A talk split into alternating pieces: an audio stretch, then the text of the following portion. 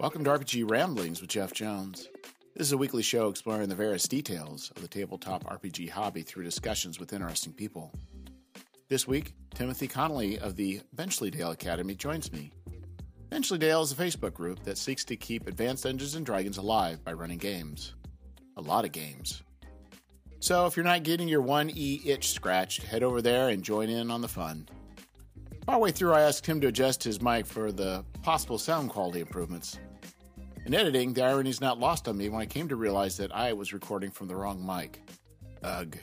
If you love the show, join the Patreon for as low as $1 a month, and you'll put a smile on my face. Grab your weapons. The expedition is ready to head out, and we have 500 miles to go before we reach the barrier peaks. Sisters and brothers, it is time to get rambling.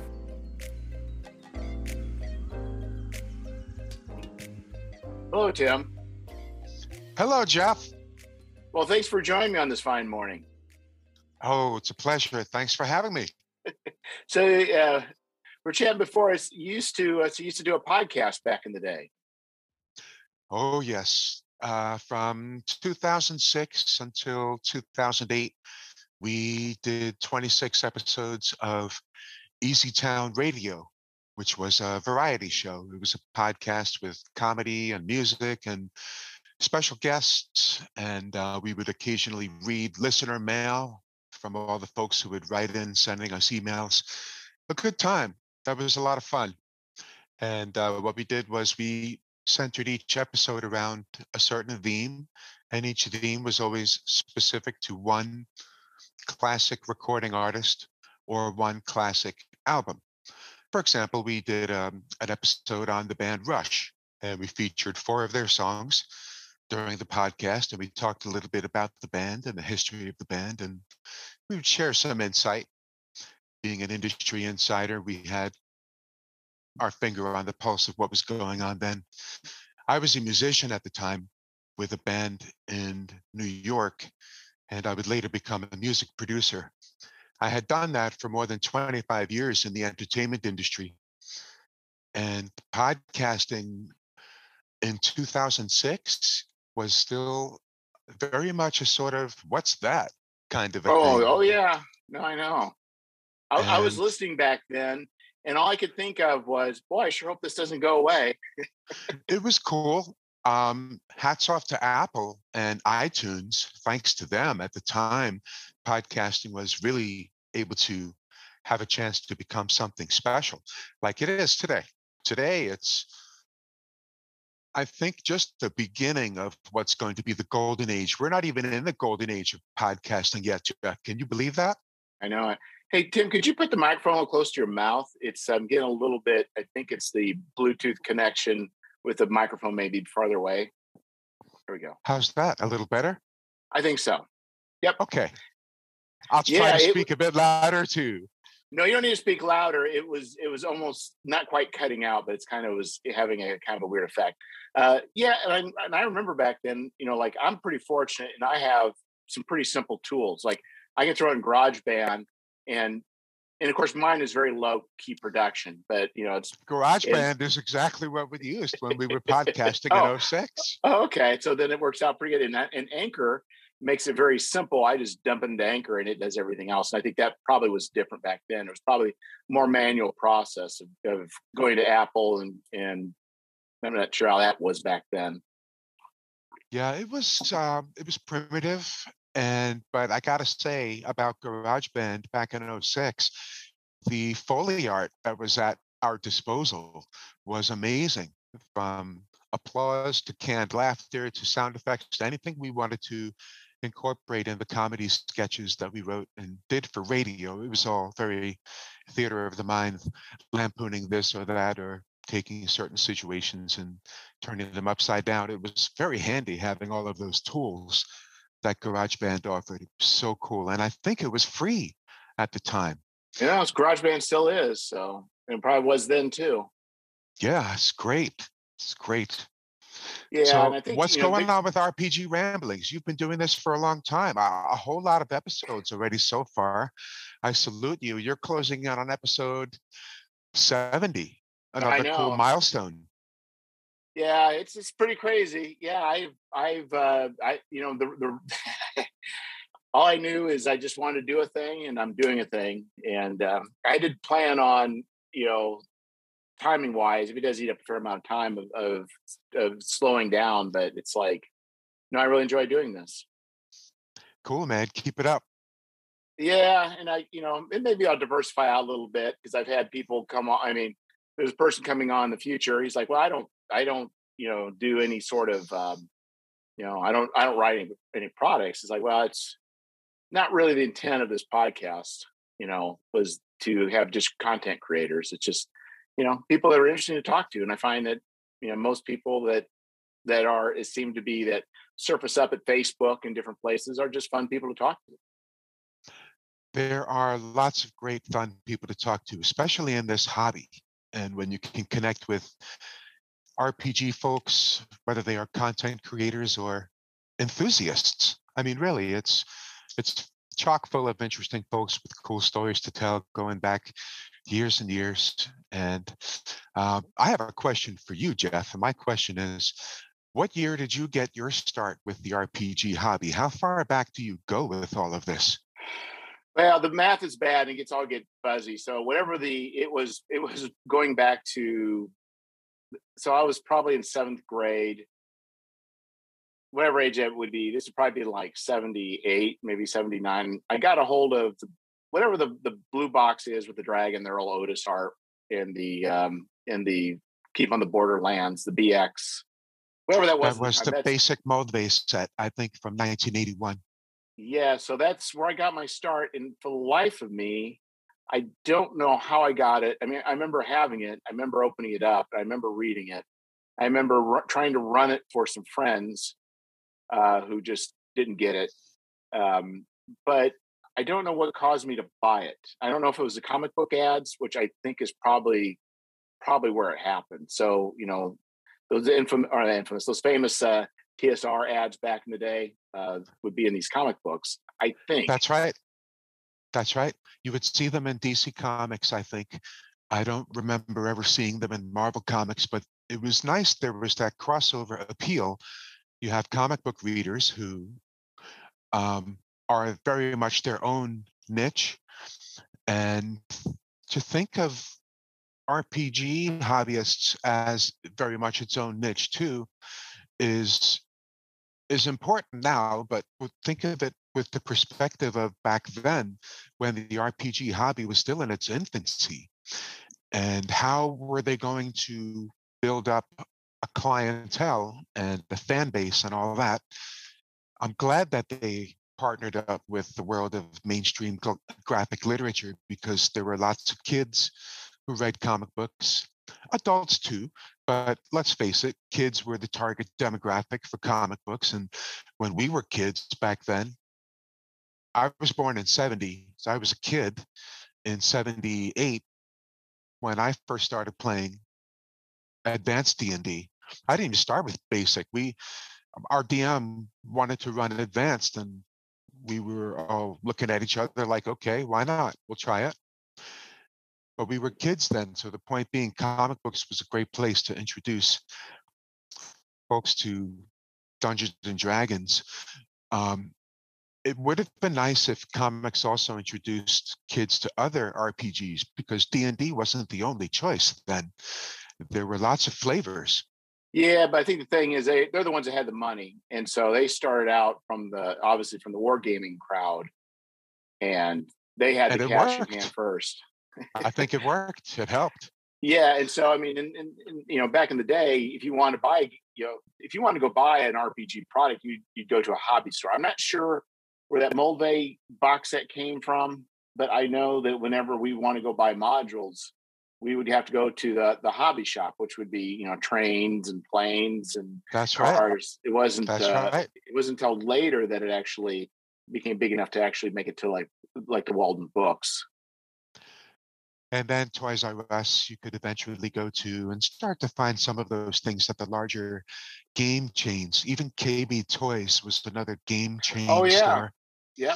So you started to have more options, but it did begin with the hobby shops, like the train shops. And very interestingly enough, in Long Island, New York, where I was growing up at the time, discovering Dungeons and Dragons for my first time, the only place you could go were the comic book shops and the train hobby shops. If you wanted to get D&D dice or if you wanted to get miniatures or if you wanted to get the books themselves. And so I'm glad that those places took a chance. I think in my area, I don't, I don't think the hobby shops, the, the comic book shops carried role playing games until in my area until much later. I, I think it would take a long time for that to get into there for yeah, my own reason. It was certainly during the 1980s, um, during my favorite years of the hobby, the first edition AD&D years from 1977 to 1989. That was and still is my jam today. And uh, when I'm DMing, it's the only system I use. And it's great to see all of these cool milestone anniversary years that popped up lately. Last year, we were celebrating the 40th anniversary of the Fiend Folio. And the year prior to that, we were celebrating deities and demigods. And the year before that, DMG and Player's Handbook, and then Monster Manual. It was so cool to be able to look back at all that stuff and see how it still resonates today and continues to not insult the intelligence of discerning RPG hobbyists. In fact, it'll only expand your vocabulary thanks to um, the DMG mostly and with Gygax's colorful prose, right? Yeah. Well, you know, I think the thing is, it's like, you know, I wouldn't change a thing. It's definitely an artifact of its time. And I also do think, like, I agree with you that it, there is a there's a certain value in reading that. I think it's kind of um, you know, kind of going back with other things, I think a lot of people bristle at even older literature. Um, you know, even going back, just general literature going back 100 years or 200 years or even further. But, uh, but boy, the vocabulary level of the people in previous times are definitely much higher than what is, you know, kind of the standard today. And if you just take the time and make yourself read it, uh, you will develop muscles and it won't be so bad. And even though it may always be purple prose, at least it'll be understandable purple prose and you'll step up on your vocabulary uh, while you're at it. That's a very good point. I love reading. As someone with severe hearing loss since childhood, today I'm approximately 90% deaf, both ears. I've grown to become an avid reader and someone who doesn't turn on the television a whole lot, someone who doesn't go to movies in theaters a lot. For me, I love reading. I'll sing the praises of reading as loudly as the day is long. And I encourage friends of mine who have young children who are, you know, just learning to read and whatnot, encourage them to read. And I've often given away stacks of comic books to kids of friends, you know, hey, here, enjoy these, you know. Right. Comic books are a great gateway for kids to reading. Well, they are, and in fact, I think that's what's interesting. Uh, in, in times past, it was seen. Uh, it was seen. Uh, comic books were seen as kind of like guess inferior literature, but it's in a lot of ways, I guess, the gateway drug. So it is. It's the it cannabis is. of reading. And, but the, but to uh, to further illustrate your point, to look back at books from hundred years ago, 150 years ago, it's great to go back and look at some of those classic literature books and revisit the classics. I would recommend anything by Edgar Allan Poe, anything by George Bernard Shaw, anything by Oscar Wilde, William Butler Yeats all of that stuff is great to go back and revisit. I remember I went feeling, back even I went back to fourth century literature, of course translations, uh, but uh, John Chrysostom. It's like well, it, that is like, a real trip for sure. John Chrysostom, yes, but I'm like, he is right. If you look at like, we always think that we're kind of the the smart ones, and you're looking at their limitations of what they had uh, and what they were writing. I'm like, this is absolutely astounding. The, the amount... It's very astounding. And not everyone had the education back then that people have today. People don't have access or didn't have access to education back then. Women weren't really being educated. And unless you had money, you weren't going to the, the better universities and such. Also, what's kind of interesting too is if you go back to like say the 18th century, a lot of people that were learning were more more polyglots. I mean, it's like there really wasn't so much people would have a intense uh, understanding of one topic, but they would have broad understandings of a lot of things. And so you weren't just a person that would, you know, read literature. You also understood mathematics. You'd read astronomy, and a lot of those people, when they would write, um, you know, they could write on many different subjects and um, and be at ease reading multiple languages. That's right. And if you were a dentist back in those days, you were also the same guy who sawed people's legs off when the time was called for it. bite, bite hard, Charlie. It's going to sting a bit. oh boy, what a profession!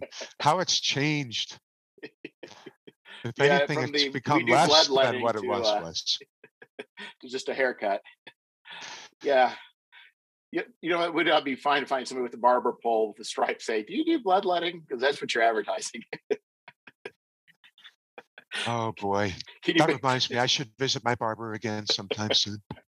With the hot weather that we get here in Las Vegas, it's important to keep the haircut short. yes, it is. For... Uh, um, otherwise, you know, you're going to be sweating bullets. Um, well, not really. You Humidity is so low here that you rarely do sweat, but you know what I mean. You want to give yourself some sort of air conditioning up there, right?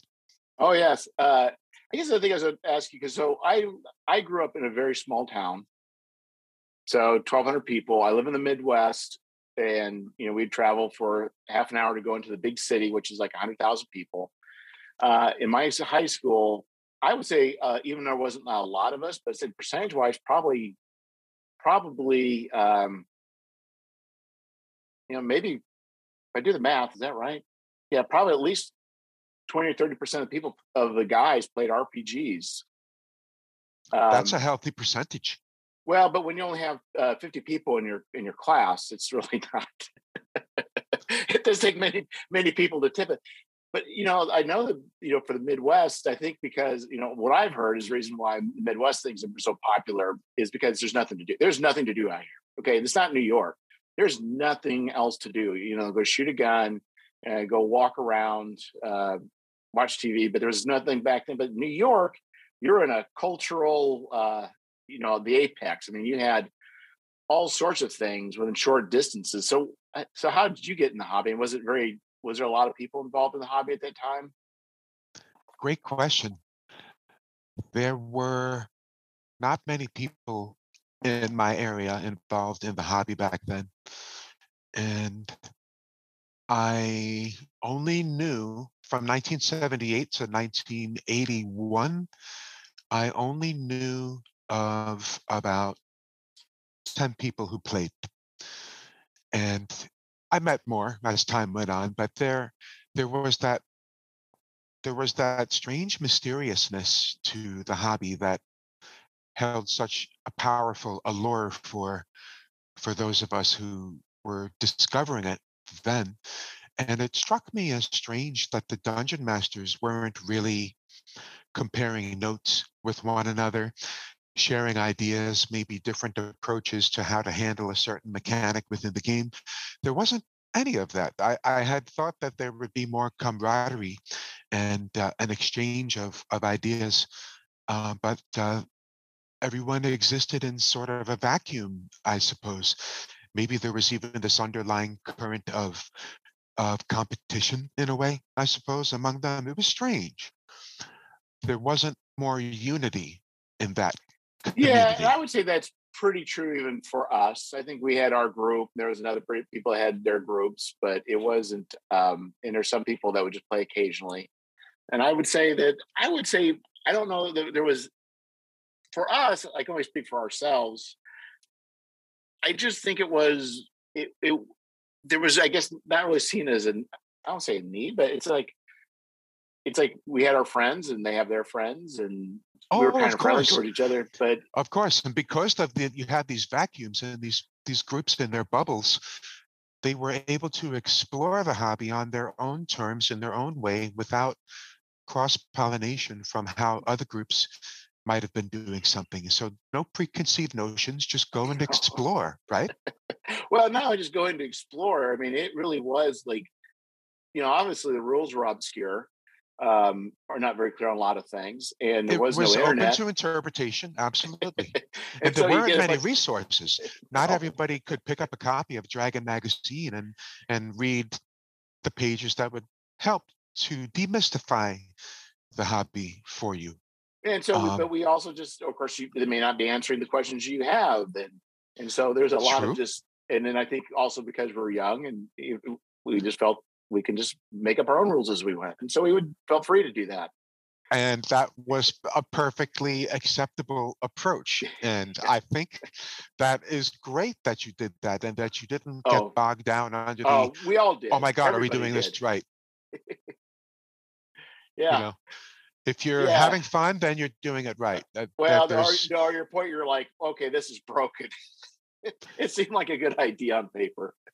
Well, then then that, that's when that's when you go back to the beginning and start with first level characters again, and with Yeah. with a new new understanding of of how it should go, and it just continues to go on and on. It's it's like the evergreen conifer pine trees that year in year out they're always nice and green for you.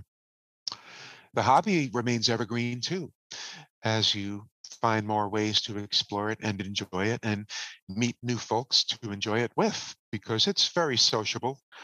And I think that uh, what we're doing at Benchley Academy involves leaving that open door for anybody who wants to immerse themselves in it and have it be a more immersive experience for yourself. You can ha- totally have that or sit back and enjoy the show or lurk or occasionally participate in the contests. But whatever you do, just know that there's an open door policy here for being sociable and everyone is encouraged to to do that. I think in the hobby at large, whether it's first edition AD&D or whether it's Pathfinder or whether it's fifth edition or whether it's Gamma World or Call of Cthulhu or any of the wonderful RPGs, there are so many. I mean, you can't even name them all. It's not possible. 20 years ago, you could name them all, but today you really can't. And that's a good thing, I think, for the hobby because it's going to have longevity beyond what any of us really thought it would. I guess I didn't think it would be anywhere near as popular as it is today, but I'm glad that it is as popular as it is today. And I hope to continue to see it increase in popularity. It's a cool niche. It keeps kids out of trouble. It keeps adults out of trouble too. Yeah. And um, you know, you can spend very little money on it or spend a lot of money on it. Your choice. And rest assured, however much money you do choose to spend on it, it's enough. Take it from me. Yeah. You can enjoy that toy in your toy box and be perfectly okay with it. Well, I think in a lot of Um, ways that the hobby mirrors the the comic book industry. So you know, you think back and when we were young, I think Marvel Comics and DC they were at their heyday, and then it started declining Right? because they could not see the writing. They never went after any market other than what they had. There was manga just started coming into the America and into the United States, gaining popularity. Blind to that, we're just going to keep doing the things we're going to do. Then all of a sudden, you know, manga just exploded, brought a lot of uh, uh, young, uh, a lot of women into reading comic books. And I think as the hobby became more acceptable to women, uh, the hobby acceptable, but just like when I was younger, women just they, not that there's anything like guys pushing them out, but society was that women just didn't. That just wasn't the thing that women did. But or now it's more acceptable. But it's like the hobby just exploded with comic books, but Marvel and DC kind of got left behind until the movies started to make the money. And I think in a lot of ways now they're way behind where they could have been if they just would have embraced. But it's like D and D in a lot of ways was like the only game in town. Well, D and D, but a lot of those older games. But all of a sudden, fresh people started coming into the hobby and just started taking things in different, unique directions, and it lifted everybody. Here's a fun way to look back at the hobby. You and I, Jeff, right now, we'll go decade for decade. I'll ask you what your favorite RPG thing of all from that decade is. You give me your answer and explain why you chose that. We'll start with the 1970s. And then we'll do 80s, 90s, and so on. But from the 70s, what was your favorite thing from that decade, RPG wise? Oh, it, it would have been D and D. That was the only thing in the 70s. Okay, why? Well, I mean, it, I mean that was the the game that I had, and that was the game that we played. And I don't think I was really aware of of any other games in the 70s. It really wasn't until the 80s I really got to play. I think at that point I only ran a few games, and it wasn't until the 80s that I really we got a group of friends, and then we really started cranking out playing games. Why do you suppose it was D&D in the 1970s that was really the most prominent of the tabletop RPGs? I think it's the most accessible and I think it was I think it was also the best marketed. I don't think I think fantasy I think in general I don't think it has to be that way, but I think I think the fantasy elements I think because it that's a good question. I think I think the way that it grew out of the wargaming uh, origins and its initial somewhat simplicity, like with the Moldvay, I think made it very accessible and relatively easy to understand and easy to run. And I don't think at the time there were the tools to run things that were complicated, narratively speaking. And I think probably those, the dungeons probably the dungeon crawls made it a very accessible and fun experience for people. And I think at that time, I'd say I think Traveller, in the sense, there's no reason Traveller couldn't have been more uh, more successful, except uh, I think it was the adventures and how easy it was to start out the table is probably what made D and D most most successful. Because Traveller didn't really have that. If you look at the early adventures, it's still kind of a mess. But at least we keep on the Borderlands. Hey, there's a dungeon we're playing, and we can do that. Good point. I remember Traveller, and I loved that mm-hmm. Traveller was a thing, and I I always had heard about Traveller, and I'd seen the ads for it in Dragon magazine, and I was dying to be invited into a Traveller game, and um, from the 1970s until about 2015 I went all those years without being invited. And finally I was. And it was like a dream come true for me. And it was so much fun. And I do remember Traveller being around in the 70s. And but I think you hit the nail on the head, Jeff, when you said marketing. D&D had the marketing behind it. Um, Traveller did not. Well, and I think the thing is too, is at the time they were blind. You know, of course they were when I say they, I mean those early developers, they were blind to what people wanted but how would they know? Right. They know because you know if you're Gary Gygax and you can whip up adventures like like this, you think, well, everybody's just going to want to run their own adventures. Nobody's going to want pre pre made adventures. But it's like, no, that's what people want. And really, it probably was Judges Guild, uh, you know, who say, like, yeah, go ahead, go ahead, I don't care. Go ahead and make your, you know, your nickels and your dimes. I don't care. And all of a sudden, they're making they're making bank. He's like, hmm. Judges Guild. Here's a funny story. Hmm. I didn't know about Judges Guild at all until the 2000s. For me, it was a real revelation of, of unearthing this incredible time capsule of the hobby that I had no idea about.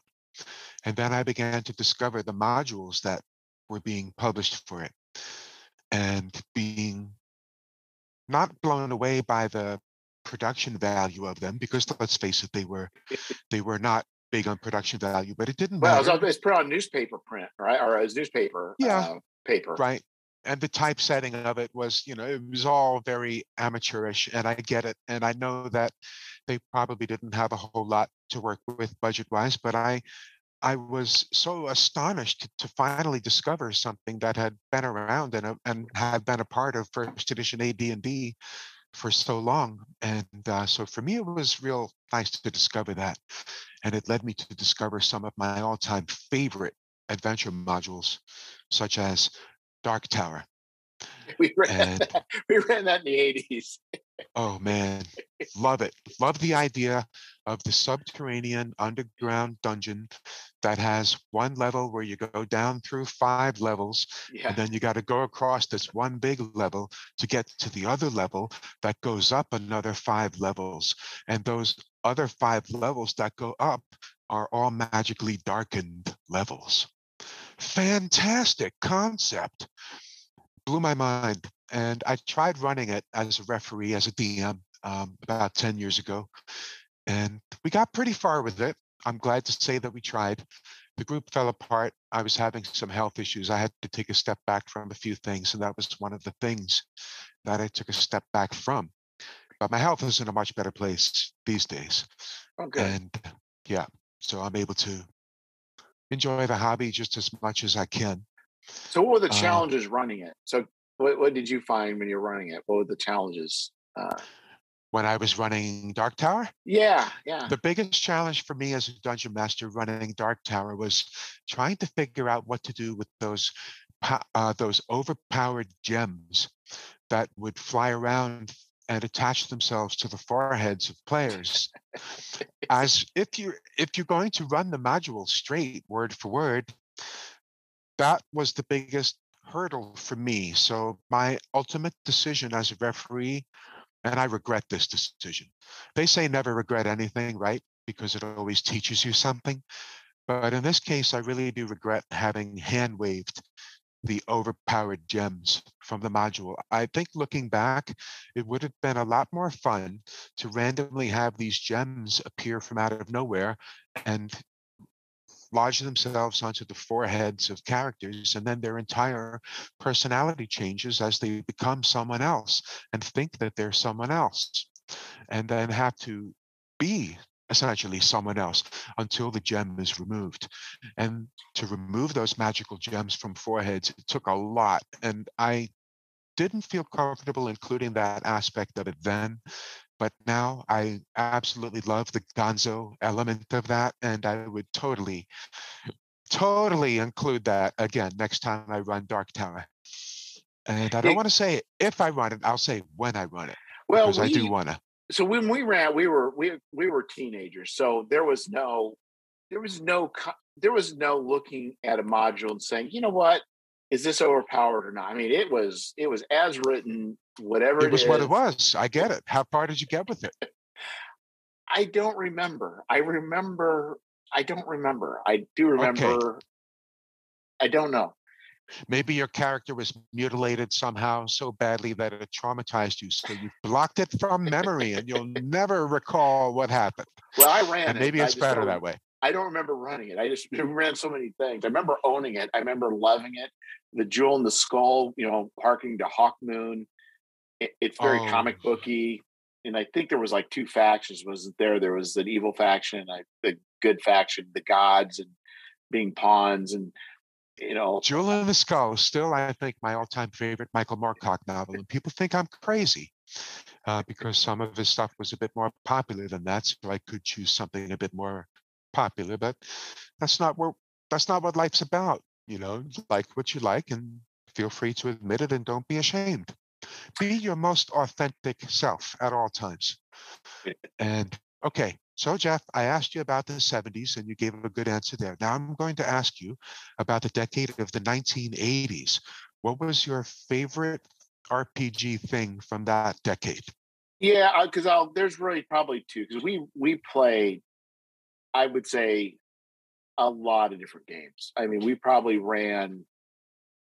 I don't know, 15 different systems. Uh, Nice. Oh, wow. That eclipses what I ran. Yeah, like Boot Hill, Gamma World, Aftermath, uh, Morrow Project, D and D.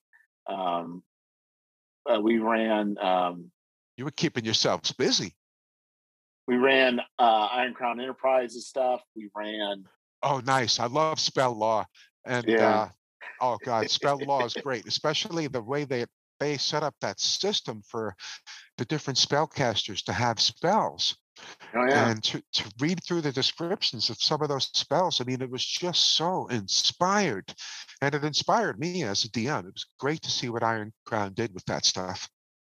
we And uh, it was we- great to see Iron Crown ads in Dragon oh, Magazine. Oh yeah, those were great. Yeah, yeah, exactly. We Dragon wouldn't like... let anybody advertise. It was so cool. Everything didn't have to be a TSR ad, and I really liked that about what TSR did at the time. They they right, allowed others the to come and enjoy the come enjoy the feast with us. You know.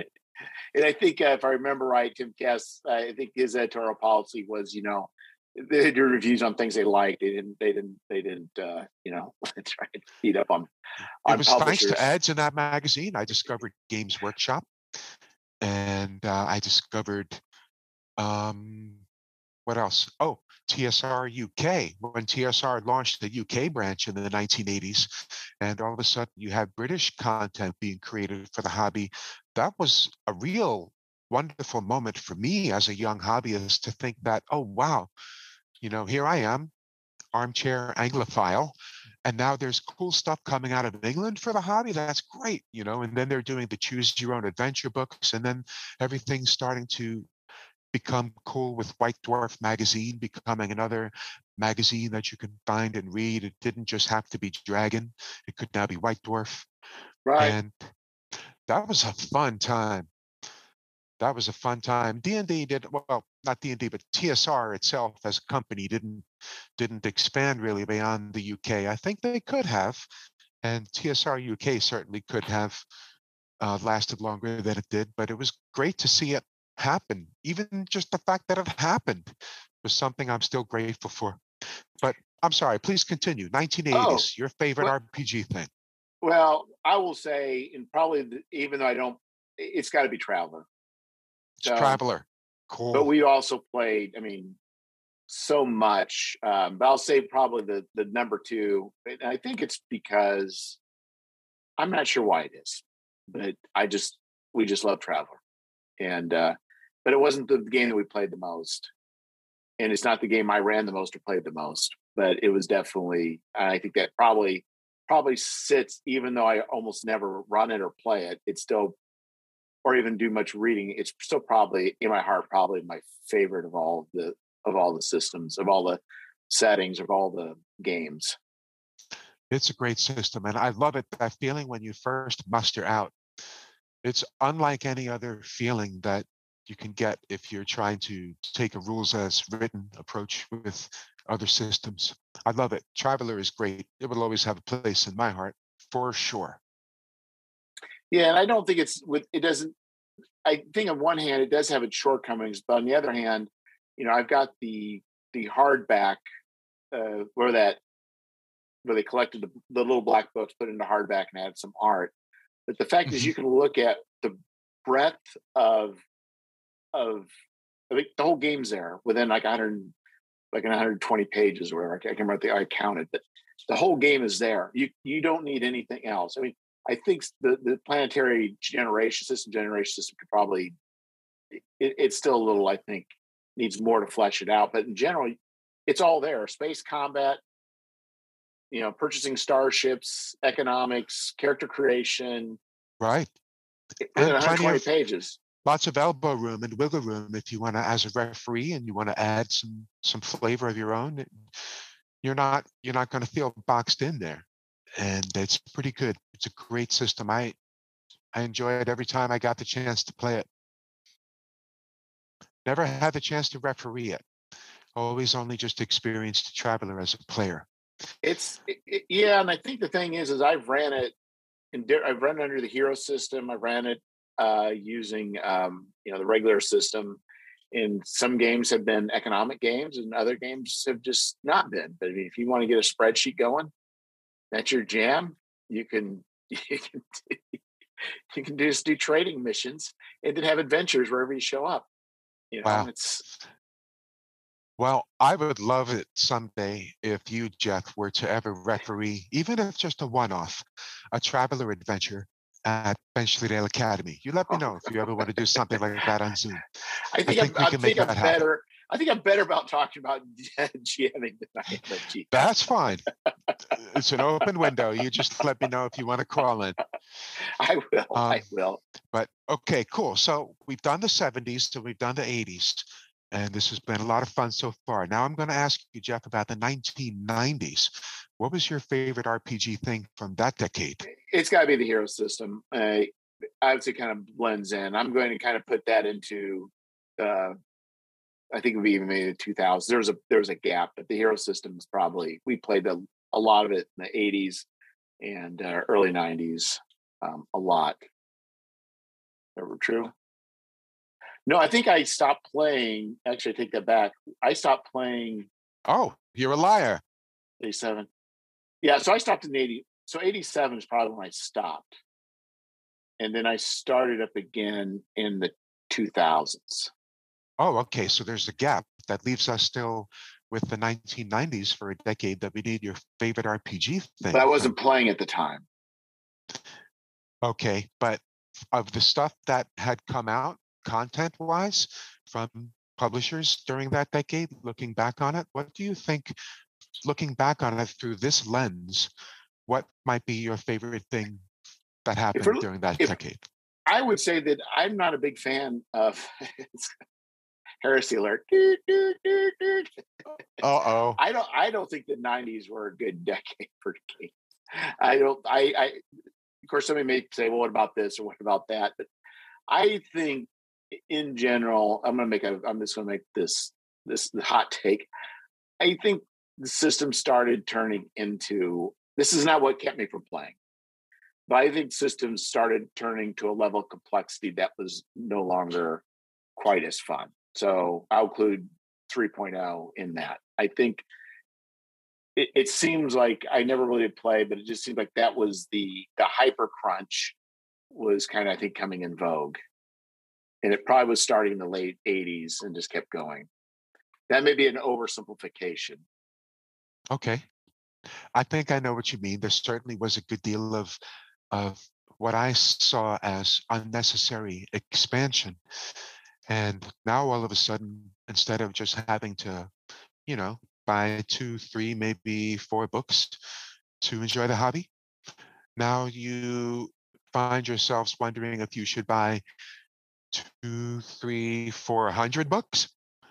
Um, well, you know, I don't think that uh, went over real well with a lot of us. And so I think I get it where you're coming from with that.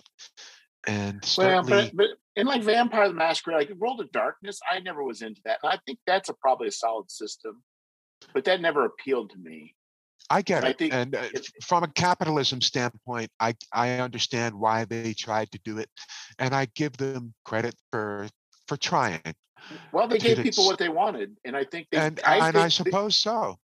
I and I think it was so. important is they brought a lot of women into the hobby because they they did right? something beyond just you know we're chopping we're just going and killing stuff and we're going to also hide behind you know mindless levels of statistics and complicated rules like no we're going to have, have very rich storytelling rich background yes. but it's mm-hmm. also you know if you want to get into it it's very but if, if you like the narrative something that's narratively deep. You know that's a good way to go but that's that that just didn't you know appeal to me. Cool. All right good. So that's the 90s now let's talk about the 2000s i, I think you're going to say heroes but yes. i'm going to i'll let you say it. Well yeah it was it was a hero system and that's that was what i loved and when i went back to the hobby i went and picked up Fred fifth edition.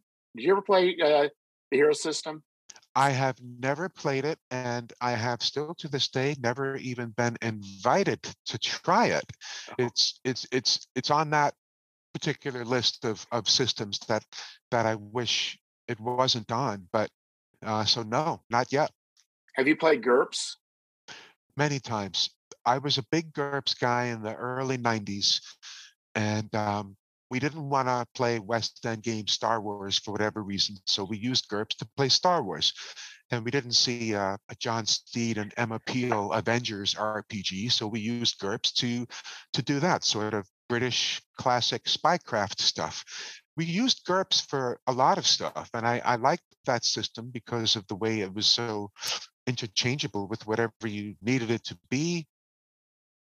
It was that for you. And I think I'm a, so I enjoyed I think it I, for that. I need to walk stuff back because I, I take this back because I think now you bring that up. Like West End Games was what popular in the 90s. That wasn't a complex system. And that was a very popular system, the D6 exploding dice. It was it was. Many people still highly regard that old system as the best Star Wars RPG that you could find. So I, I, I think it's wrong of me to state that it was overcome. I think I think of the explosion of like Palladium books uh, and all these other things. I think that's what my mind goes to um, in the complications of 3, 3.0. And I forget there are there were systems out there. You know, I never played them that were simple. And I also realized I embraced the hero system at the point where it became more complex. it, it, that's not being, a bad thing. No, but just, just complexity is, is, okay. From adversity no, I'm just saying, as far as what I stated, I think I think what I misstated is when I look back at what I said, it's like, no, that's not true what I stated because I do enjoy the I did enjoy the complexity at, at its highest. But it is true that I think in the '90s there was with Fred, I think that was early 2000s. That that was the apex of complexity. Um, and then afterwards, people started, you know, in the in the 2010s, started looking at with the uh, with the um, indie movement started trying to start simplifying things and get to the essence. Yeah. But the hero system, no, it was by far. I loved it, loved it, still love it. But I don't think you. But you if you've not played you played GURPS, I don't know that there's you're missing anything. Okay. Well then if it's if it's akin to GURPS, then I'm sure I would I would be able to slide right into heroes as if I were putting on a comfortable pair of old slippers. Yeah, I think the only thing that would, in my understanding, is what people say. I can't speak for myself because I've never really played much GURPS. Is that GURPS tends to handle, and I think it's probably true, uh, is that GURPS handles low level characters better than higher powered characters, where the hero system tends to be more so the other way, from what I've heard. But even though Fantasy Hero was a lot of fun, and I'm not sure if that's quite true, but I think there's less granularity at lower levels than there are at higher levels. So where where GURPS is more granular at lower levels, when I understand. I will have to take your word for it, my friend. I have no frame of reference, having never played Heroes, but I certainly um, defer to your eternal and infinite wisdom. well, yeah, my, yeah, my.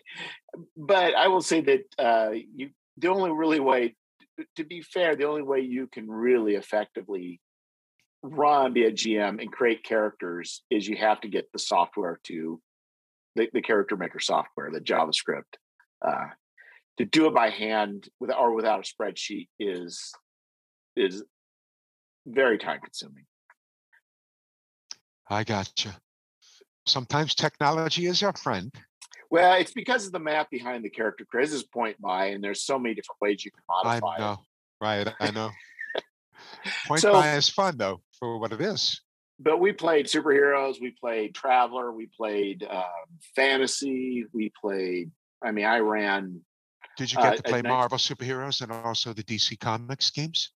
No, I, I never played Marvel superheroes, which I'd like to at a convention sometime. The DC, I would like to have. I never played that. I did play uh, shortly a game of Mutants and Masterminds for a few sessions online. Cool. Is that true? Mutants Masterminds? Yeah, I think so and uh but no it's uh that's so a great name those... for a game by the way oh i agree yeah if you're going to do the alliteration it is probably more clever but anyway it's a very versatile but i've also played a 30s uh, action horror game as well oh nice set took, where like set in the jungle set in the desert what no it was set in uh it's like chicago but the adventure oh, i ran was okay. the the cult of the reptile god. Nice. But I turned it into a a 1930s town in Arkansas. Cool. And only had to change a little bit and it worked. I like that kind of low tech adventuring. And um, I'm guessing there was no magic involved with this. It was just very rooted in, in, um, in almost like film noir, I guess, right? No, there was a magical snake at the end. oh, there was magic though. Okay. but the, cool. the, characters didn't run the magic. It was no, it was definitely it was horror. Uh, it was at the end. It was you know there was a the reptile god was it was a giant poisonous snake and uh, or venomous okay. snake. I was just about to ask, was it more psychological horror, or more slasher horror? Like what kind? But you just answered it right there with the big snake. Yep. Well, and another time they wound up in um, they wound up going after some artifacts in the in the uh, in the uh, in the Orient in the Mid East. Um, so it, it would go all over. It was kind of Indiana Jones. Think of Indiana Jones with horror. I guess it'd be like Indiana Jones. Indiana Jones had horror, so it's kind of like Indiana Jones, except yeah, the, I like that the, pulp feel. But they were called Troubleshooters Incorporated, and the idea was you had something. The, the concept was somebody had a problem, you'd call troubleshooters, and mm-hmm. you'd pay them money, and they would they take care of your troubles hey, there's a big giant snake over here. Let me call troubleshooters. well, I'll be right back. Somebody, somebody, somebody didn't, didn't, hear from their spouse and or relative or something was going on, and they were paying them a lot of money to go to go investigate. So it worked oh, fairly well. Um, it worked really well for that. Um, and That's well, the, the, but the cult of the reptile god worked so well. That's that's the thing is that was it is so easy to reskin that into a modern set. Like unbelievably easy. Like, and that was a, a UK module, isn't it? This is N1 by Douglas Niles, Cult of the Reptile God, right? Yeah. Okay. Um, that uh, that module, I agree, is absolutely fun. Correct me if I'm wrong, but is it is is the big bad in that module Sakata, or am I confusing that with uh, the rep uh, with the Lizard Man King? I always get Reptile God and Lizard Man King modules mixed up. I'm so bad. I apologize. Well, I'm uh, I am not. I do not remember my modules, and I'm not. I don't play D and D very often. Almost, almost never. But um, well, that that breaks my heart to hear you say that, Jeff. I would love to see you enjoy D and D a bit more often. Well, I just uh, I, I am starting to run an oh uh, old school essentials uh, game for uh, I I just high fantasy. Old school essentials. I just I just recently became aware of old school essentials like within the past couple of years. This is not this is not an old corporate entity or whatever you want to say, a company no. that's been around, right? It's been around only recently, right? Yeah, my, my understanding is I'm just going to make a jab, and no people are going to probably say no, but I would say the last five years or so. You know, Within the last five years, okay, that's cool. I think it was enough. originally BX Essentials. It originally was what it was called, and I think over the time they finally just said, you know, it's old school. Did some editing and better bing, better bing, and then he next thing you know, he's got a seven hundred fifty thousand dollar Kickstarter. Right. Um okay. Um, cool. It's good to see that. I like that. I like folks enjoying and taking a look back towards the older ways. There's a lot of a lot of good that can still come from exploring the roots of our hobby. And it's nice to nourish those roots and not forget about them, you know. And I think that we're probably 10, maybe 15 years away now from first edition AD&D becoming a dead language. Uh, so it's nice to still be able to celebrate it and commemorate it these days, right? Wouldn't you agree? Oh no, I, I do agree. And I just it just for myself, it just tends to be I do not dislike. I really don't dislike high fantasy. I don't even like. I just I prefer my fantasy to be like if if magic is going to going to be. Um, of course, I'm going to I'm going to you're gonna, I'm going to make a hip. Um, the next statement is going to be full of hypocrisy because I'll I'll tell you why I'm also doing the exact opposite.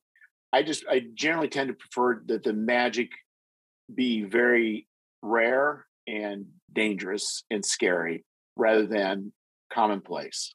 Okay, and the idea that, that. You, you can just find a plus one sword here and you know a potion of healing. I kind of like the idea where it, even with the hero system, the hero system was you you would improve your skills, but um, that's still always around the door because if you were to be dealing with an ogre, he can take you out with one hit. No matter how big of a dude you are, you are going to think about how you're going to deal with an ogre. Where, you know, with most like the D and D, it's like there's a point where ogres are more like orcs. It's like, okay, I can take him, and that's what I don't like is that level power, and it probably has to do more with higher level play. and I get that too because uh, you you want things to be a bit more dangerous, and uh, and I'm totally cool with that.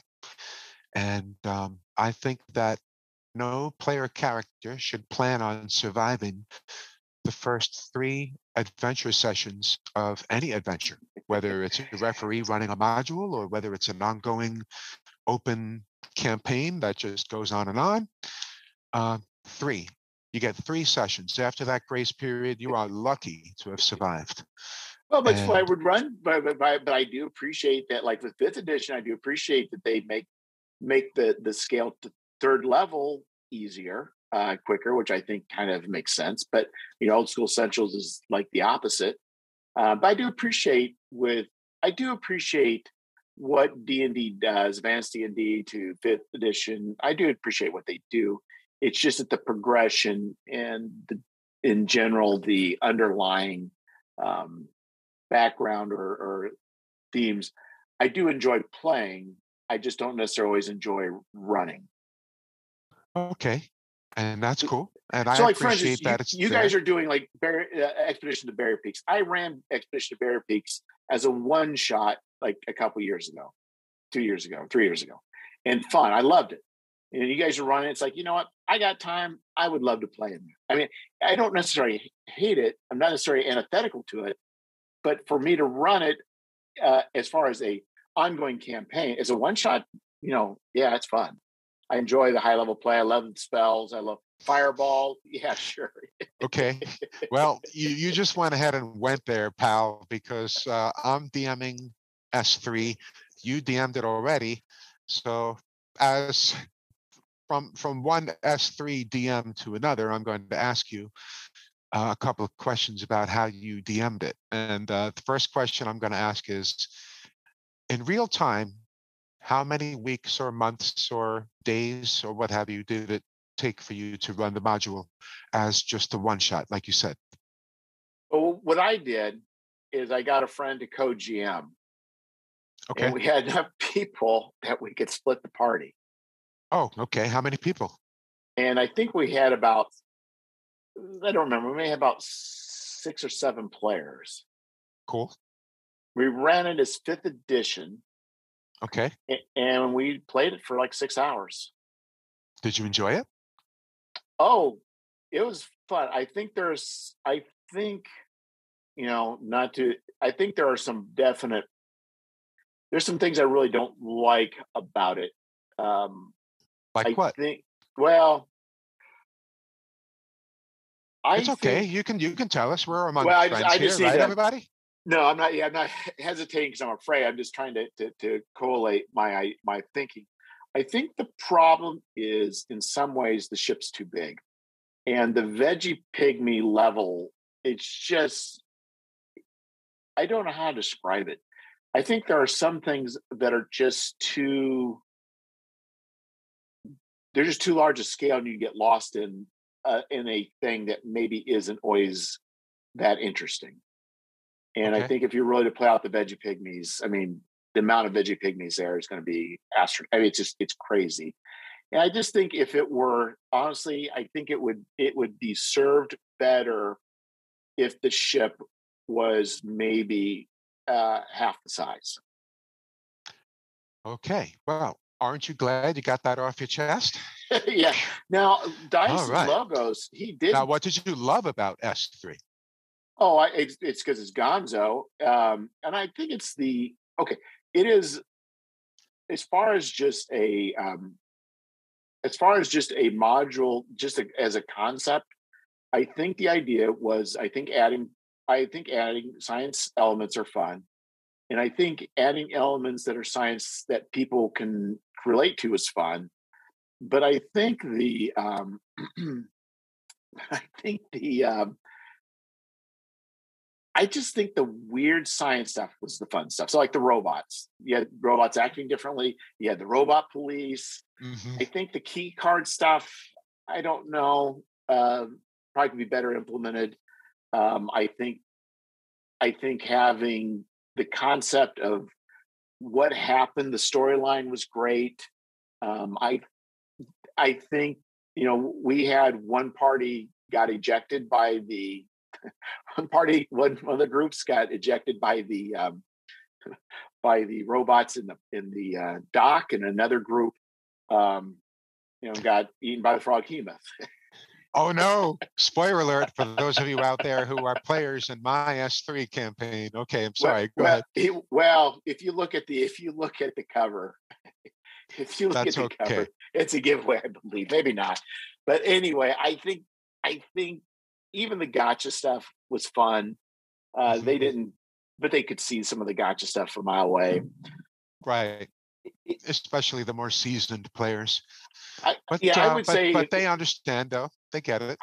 I would say so what was funny was the reason why the one group died is because the other group lied to the group. Oh no. It was all good. For everybody was fine. They, were- they were all friends. So, you know, wow. and It's a fun adventure. I'm glad it exists. I know people don't like it. I get why they don't like it. But I also know there are some people who like it, and I happen to be one of those people. And I'm glad to be one of those people. I think if it, I, I just think it would, I would be interested to see what Goodman, if I were, no, I shouldn't say that. That's a little strong. I think if I were really interested in doing it again, I would probably buy the Goodman games. That's cool.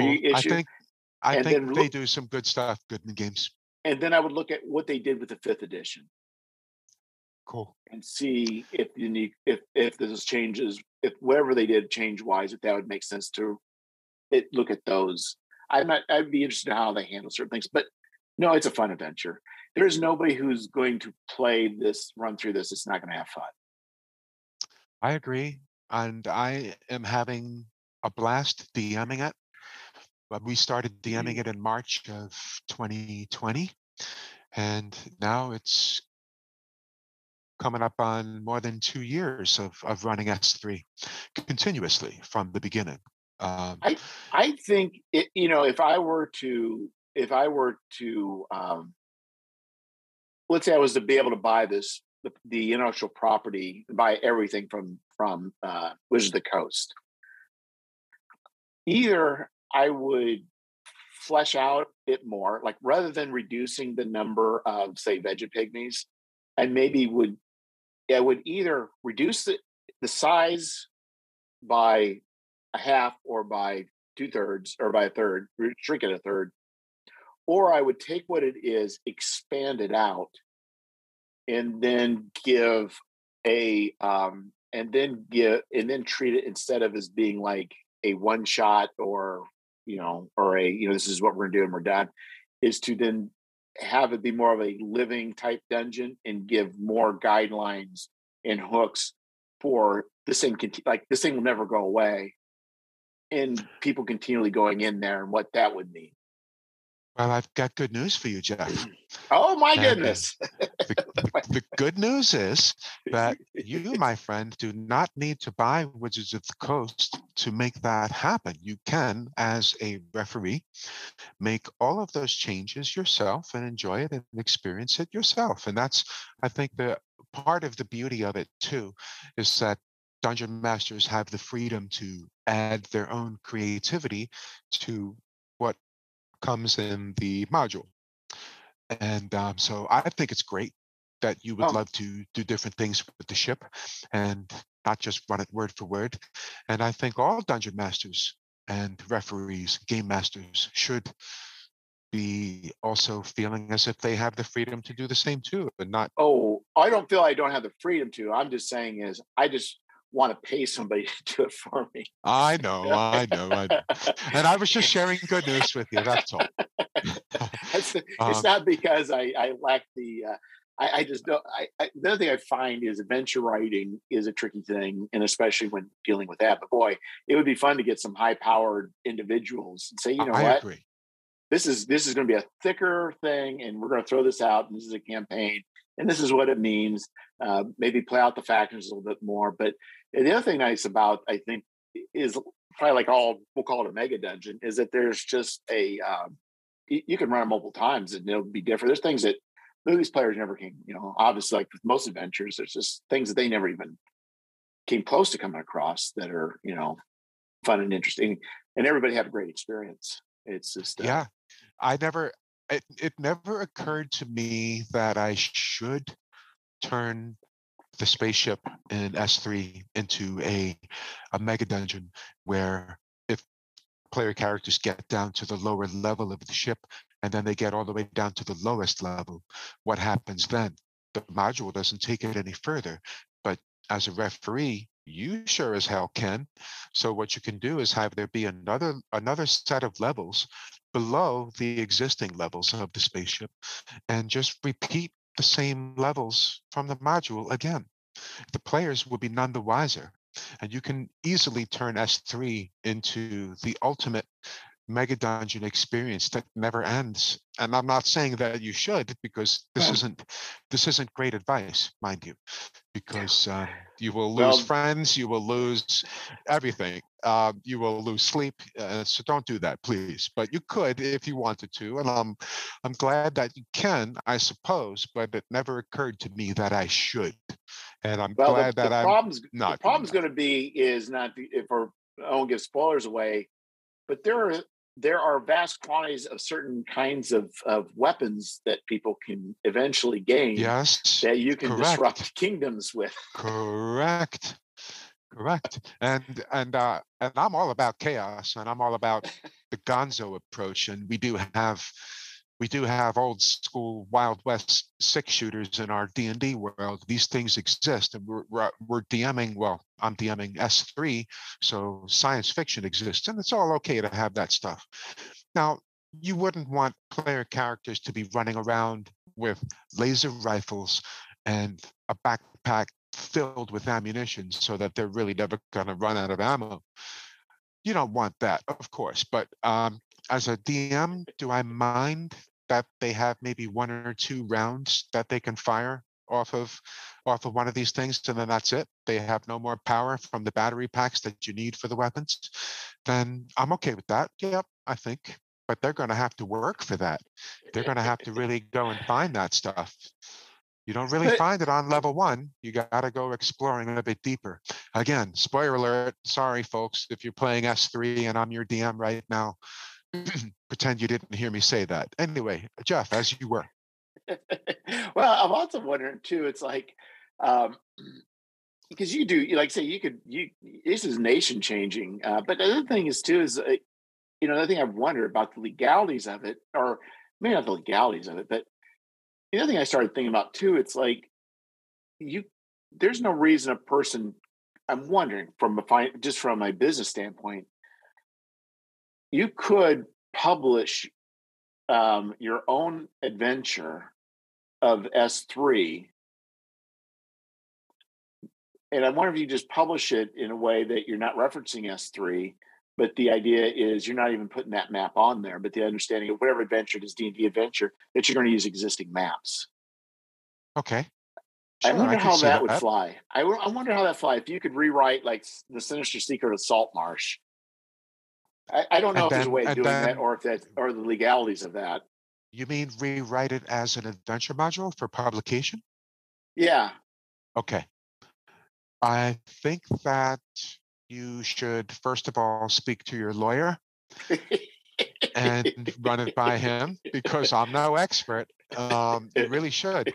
And if you if you know somebody in publishing, speak with them too. Just ask them. You know, it's oh, well, yeah. Question. I'm not going to do this, but I just kind of wonder. It's like you have the map. It's a, it's a good discussion to have. And you can say like keep on the borderlands, but if you never call it keep on the borderlands, I, but I don't know how you would tie it in people's minds. It's like I used to wonder if you could. Don't know. I wonder. And I also Change wonder names, reskin yeah. everything. And I was wondering too, like, what if you wanted to do a Star Wars adventure, but you did Microsoft Word, and then yeah. all you did was you renamed every race, every name, and then you maybe have a separate. You just tell people this is the find and replace, and people go and find and replace, print it out, and there you go. My first thought is that people would greet such a publication with scorn, frowning upon it as, as if it were something so transparently derivative that it has no value whatsoever That's my first initial thought. But my second initial thought is, you know, if I were to overestimate the intelligence of the average person, I'd be making a big mistake, wouldn't I? And so, but if you want Star Wars thought, content, you want it printed. Um, right. But of course, it would, but it requires somebody to go through the extra work. That's the problem. Most people aren't going to want to do that. Right. And as far as you knowing that it's a ripoff of Star Wars with the with the serial number filed off, then you're going to keep that as a secret to yourself, right? You're not going to say to your publisher, "Oh, by the way, here's what I did. I hope you don't mind." Right? Right. No, this is something I'm not actually contemplating, but it's just a thought experiment. I wonder. I just the idea is, could a person do that? I that's what I wonder. And would it be okay. viable? I, I can answer that. The answer is yes. A person could do that. And now, what the consequences might be of the person doing that? Well, we'll find out, won't we? So does so does Disney have lawyers? Is that do you think they may have lawyers? uh, why you got a, you got an idea that you want to pitch? Oh. Uh, go for it. yeah. yeah. Uh, no. No. Hey, but listen. I, it yeah. wouldn't be the worst idea in the world, believe me. Well, unless I wind up in jail, then my wife would think so. yeah, well, I don't know if that's a felony. Even it might just be a misdemeanor. Who knows? you might get off with a slap on the wrist because you're a first-time offender. Who knows? You know, there is a the theory that you know all possible realities exist. It's too bad we just can't peek into a few of those. right. so how does it work? That, how, how did it work for Jeff on Earth 7718? You know? oh God, don't get me started on Earth numbers. I recently saw that I was reading uh, what was it, Marvel Zombies, right? And at some point, uh, I just for the hell of it decided to go and look at the Wikipedia page for Marvel Zombies, and it says Marvel Zombies is set on Earth two two six one four or something like that, and I'm like, geez, got enough Earths there, Marvel? I don't think DC has that many Earths. I know they have Earth 1 and Earth 2. I know there's an Earth X. I know there's maybe, I don't know, two or three others, but that's it. Meanwhile, Marvel is just like boom, and they're calling the, the current Earth Earth number 616 in their continuity. It's considered the 616, which begs the question well, what happened to the first 1 through 615 Earths? What's what's the deal there?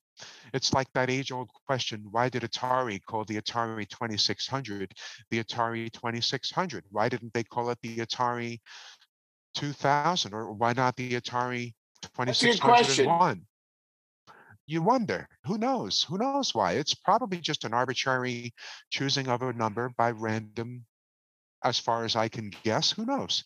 I wouldn't know. What what would you think is the reason for why they we're calling Earth 616 Earth 616, and why are they calling Atari 2600 Atari 2600? Well, 616 is a reason. I forget what it is, and I, and I wasn't interested enough to remember. But there is a very specific reason at 616.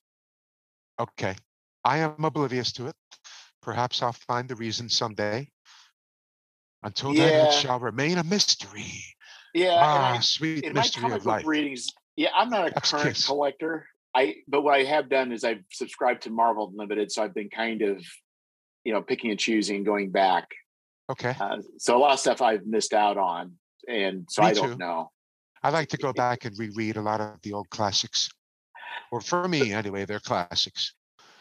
Uh, but I also but, dabble in the newer stuff sometimes. Oh, I do too. Uh, in fact, I find some of the new stuff like really, really good. Like the, have you read the Immortal Hulk? Immortal Hulk is one of the titles that was recommended to me. That's written by Jeff Lemire, I think, uh, or yeah, at least it was know. in the early issues. And I'm a fan of Lemire's writing. I really enjoy his Black Hammer series of comics. But Immortal Hulk, I've heard about the premise and how it involves all of a sudden there's a new Hulk in the Marvel universe, and here he is, and he's very different from from what you expect, from what from what one might expect and I have not yet picked it up, but I've been so tempted over the last year to pick up the first trade and at least experience the first five or six issues of it, you know, see how it treats me. And then if I want to grab volume two, I'll go and grab volume two. they're easily found, and oh, Amazon Oh, yeah. has it. The local shops have it. They're never out of stock. It seems pretty popular. What is it about Immortal Hulk that you like, though, Jeff? Oh, well, have you uh, are you familiar with Bernie Wrightson? What's that? Bernie Wrightson? Oh, Bernie Wrightson, the artist. Yeah. Oh, he does the penciling, right? No, but this is very Bernie Wrightson esque. Oh, so And it's uh it's evocative of the Wrightson style. Oh yeah, it's Who's doing the so- art? Is it is it Kelly Jones or one of the other artists? Who's who's I don't it? remember the artist. I'm I'm beyond. I'm just a I'm just a dabbler now. But the Okay. the premise is that gamma radiation isn't a science thing. It's almost an evil. I don't know how to describe it. It is More very a supernatural thing. yes, and it's it is a weird horror, twisty. Almost makes me think of early like a Swamp Thing. Yeah, and it's dark. It's darker than what you would think a Hulk comic would be, right? Yes, but In it's terms of tone. it's not dark as in just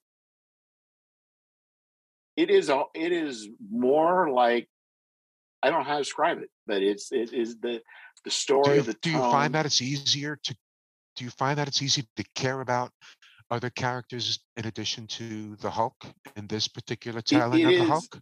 it is a treatment i don't want to give anything away It Well, is you a, can give a little something away. It's cool. the It's all right. invulnerability you know how hulk has this invulnerability right? it's treated completely different in a different way What is Hulk? What is Immortal Hulk vulnerable to? no it's it's not that it's not like things just bounce off of him i don't want to give it away because I know, I get it. That's okay. there's shock there's shock involved you look at this Okay. you'll be like what and you'll be like well, in a, in a spoiler-free way, tell us a bit more about that. The shock element. yeah it's it is it is weird we'll just say we'll say it involves body horror Okay, Jeff's being vague, and we, we can let him off the hook for this one. It's okay, because people Because you do know have a hang up about if- if I- spoilers. I know. no it's not it's it so it, it, it- have you ever watched have you ever watched alias I have not yet seen Alias, but I do know that the folks who were involved on the production side of it for the television series are well respected and highly regarded by critics. if you watch that very first episode, it is insanely good. It, it holds up to any movie. But if you watch the pilot anything, episode is that good? it is that good. You could just stop there. Where can I And find it- it on streaming service? Which streaming Netflix. service carries Net- Alias? Net, Netflix? Netflix, at least it used to. But if you watch anything after that, you will not be able to watch. If you say, you know what, you just happen to watch something later, Yeah. you cannot go back to that. You cannot go back to that first episode and feel the same way. Why? because now you have knowledge. And as you're watching things unravel, and it is a very much, there is things that they do that are very shocking. And it's not shocking after you see it. And that's that's the point. Is like sometimes you if somebody hints it, there is a certain amount of for so for me, uh, for me in general, I I'm very it is very rare for me to be genuinely shocked at at watching a movie or a TV series. It doesn't happen very often, but when it does happen, Is that because as a youngster you were exposed to a lot of it? Uh, no, I think I'm analytical, so I'm not one of those. So when you watch TV, you watch movies. Do you just enjoy the experience and just kind of turn off the brain and say, you know what, I'm on an emotional ride, and I'm not gonna? Or are you the type of person that starts thinking about it as you're watching it? I am someone whose favorite film of all time is Stanley Kubrick's The Shining. Okay, And I am very prone to becoming emotionally attached to the story and the characters and the narrative. Um, however, if I am going to watch uh, a Schwarzenegger or a Stallone shoot 'em up or whatever, I I'm gonna understand that it's time to just turn off the brain and put on the popcorn and have a good time. So I can I can be versatile there, um, and I Well, I, think every, I everyone can should be. too. It- it- you know, for a genre, I can be, but I will say in general, most things I can see coming. It's Okay. just because because most people follow certain tropes. But hey, maybe you were a a, a private eye in a previous life or something. no, you know. no, no. It's just like it's just a for, it's, things are formulaic. Things are just very formulaic. It's like a lot of times you can you can see a movie, you're like, okay, this person's going to die. It's kind of like like I- Chekhov's. It's like Chekhov's you. gun. You know, you show the was it you show the gun by the in the first act. It's got to go off by the third. I mean, there's things like that. You're like, okay, this is your you're leading up to this. I can I can put the things together. But there's certain shows, certain movies that that happen. And Immortal Hulk is one because I think what was nice is it defied my expectations and it threw me off, and I was shocked. And then there's stuff they did. I'm like, that is the most gruesome thing that I can imagine. You just did it, and I can't believe you just did that. And Now I'm wondering if I should read this or not because it might scare me and give me sleepless nights. What are you doing No. to me, Jeff?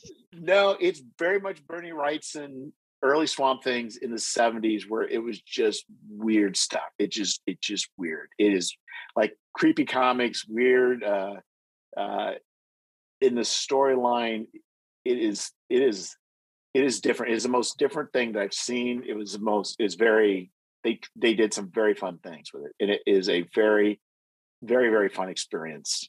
And It's nice to see Marvel Comics taking a chance on something like that, right? Because they they could just speed food. I'm sorry, I said the word wrong. They could just spoon feed everybody the classic traditional Hulk like like we know him. Uh, but yet they're giving us something that's that's a, a sort of a sort of an inside out, upside down version of what we're all expecting. And so maybe they're testing us. Maybe Marvel Comics is testing the readers of all Marvel comics with uh, with the Hulk as an experiment to see how well readers respond to that big of a shakeup, and if it and if it continues to be very successful, as I think it already has been, then perhaps we're going to see them taking more and more chances on things like that within mainstream current continuity. And I know current continuity is a big deal for some readers, and for others, it's really not. And I remember when I was a much younger man, continuity was a much bigger deal. Uh, but now that I'm an older man and I've already lived through the the flashpoints and the the crisis and the rebirth and everything else, I've I've, I've been through it, and so uh, you, you you become numb to it after a while. Oh, a relaunch, great. Oh, a reboot, great. Okay, um, we're gonna publish Uncanny X Men number one. Okay, cool. Um, you know, all of a sudden it's right back to to the circle is complete, and I don't mind. It bothered me when I was a much younger man, but I have perspective now. I'm I'm closer to 70 than I am to 30, and that that changes the way you see things. I just Well, uh, appreciate the medium so much. I love it. As long as you tell a good story, I don't care. I think the point is, in my, I'm, I was like you, but I think there's a point where after decades, you get yourself caught into a point where it's like, okay, how many times can we have the X Men fighting Magneto? I mean, it just, Yeah. it- it- you got to try something different. And You and I do, think also, and I know. and also I think too is I before I think I was a bigger fan of like you know don't change genders don't change the uh, the races of characters, but now I'm like now I'm all for that. Check it out. Let's I was never against it. Avengers. I was never against it. I saw Marvel turn Thor into a lady. I saw Yeah. Marvel turn Punisher into a lady. And now they just turned Elektra into the new Daredevil. Have you seen what they've done? No, no. They they keep doing these these wonderful things where they um, they they involve the the female characters and, and they're giving they're giving them new life and serving them up to the readers with new iterations of of them and Yeah. giving you things that you wouldn't expect. Um, although Well, nowadays, I guess you should expect it at this point, but it still is unexpected and still nice to see. well, like the Peggy Carter, uh, the, the short they did on uh, Disney Plus, the cartoon. I saw that they they did What If, the cartoon version, Yeah. and they they made Peggy Carter uh, uh, a sort of uh, Captain America, which which was which was fun, and that's that's what Marvel Comics has a, a cool history of, going back to the 1970s when they first started doing What If, and I, I always enjoyed the What If comics. Some of them were a little too cheesy for me, but right. but most but most were okay, and some were think, even great. but right now, I want, I want a, I want a Peggy Carter movie. You do Yes. I want. well. I, What do you, you know, so? What are you going to do about that? what am I going to do about it? I'm going to write to my congressman. And then you'll feel much better about yourself afterwards. I promise. And it, but it, it, you know, and the thing is, like with the changing of uh, Thor to, to Jane, um, Right, Jane, what's her name? Jane. I forget. Huh? Yep. Uh, yeah, her name was Jane. Jane Foster. Jane Foster. Correct. So they they added a cancer story to the thing and gave. It's not just like okay, we need to make Thor, but make Thor a girl or woman.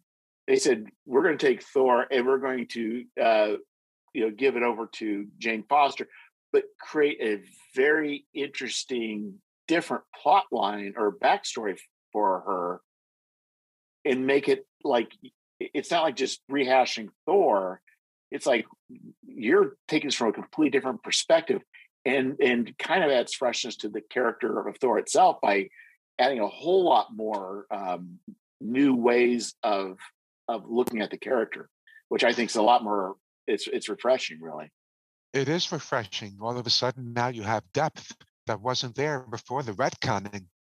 I love retconning, and my favorite retconning um, that Marvel did was when they introduced this character uh, about 15 years ago in the Avengers series written by Bendis.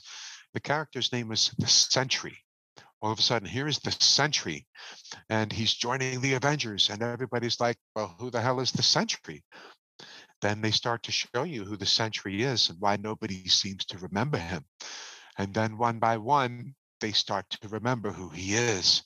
And it's great. You're, you're peeling back the layers of an onion and getting into deeper and deeper stuff with, with what you've already been so familiar with already for years.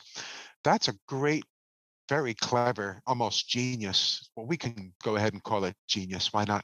That's a genius way to help comic books remain relevant because readers are discovering things about these characters and these old plot lines that they had no idea about and the impact that they are having. So, not to get all echo chamber on you, my friend, but you are absolutely right about that. And I think that retconning is cool.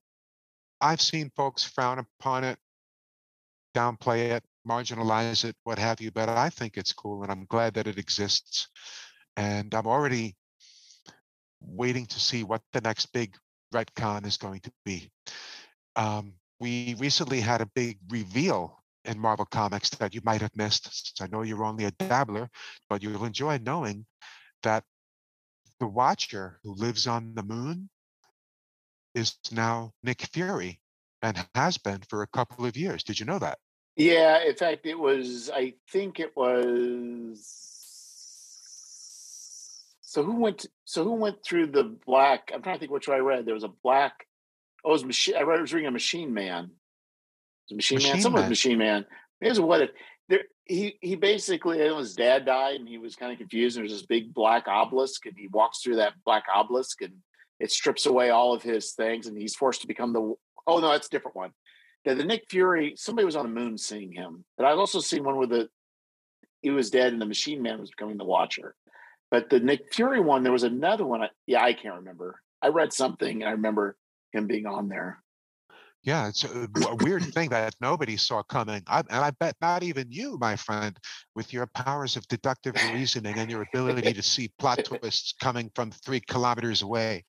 you did not see Nick Fury turning into the Watcher. I know I certainly didn't. I don't think any of us did. Oh, I, and, I know what confused me. What I'm thinking about was there was another comic book that was showing an alternate post-apocalyptic Earth, and in that oh. one, the Machine Man became the Watcher on the Moon. But I did see where another one where Nick Fury was the Watcher on the Moon. And was he is he chained? I can't remember.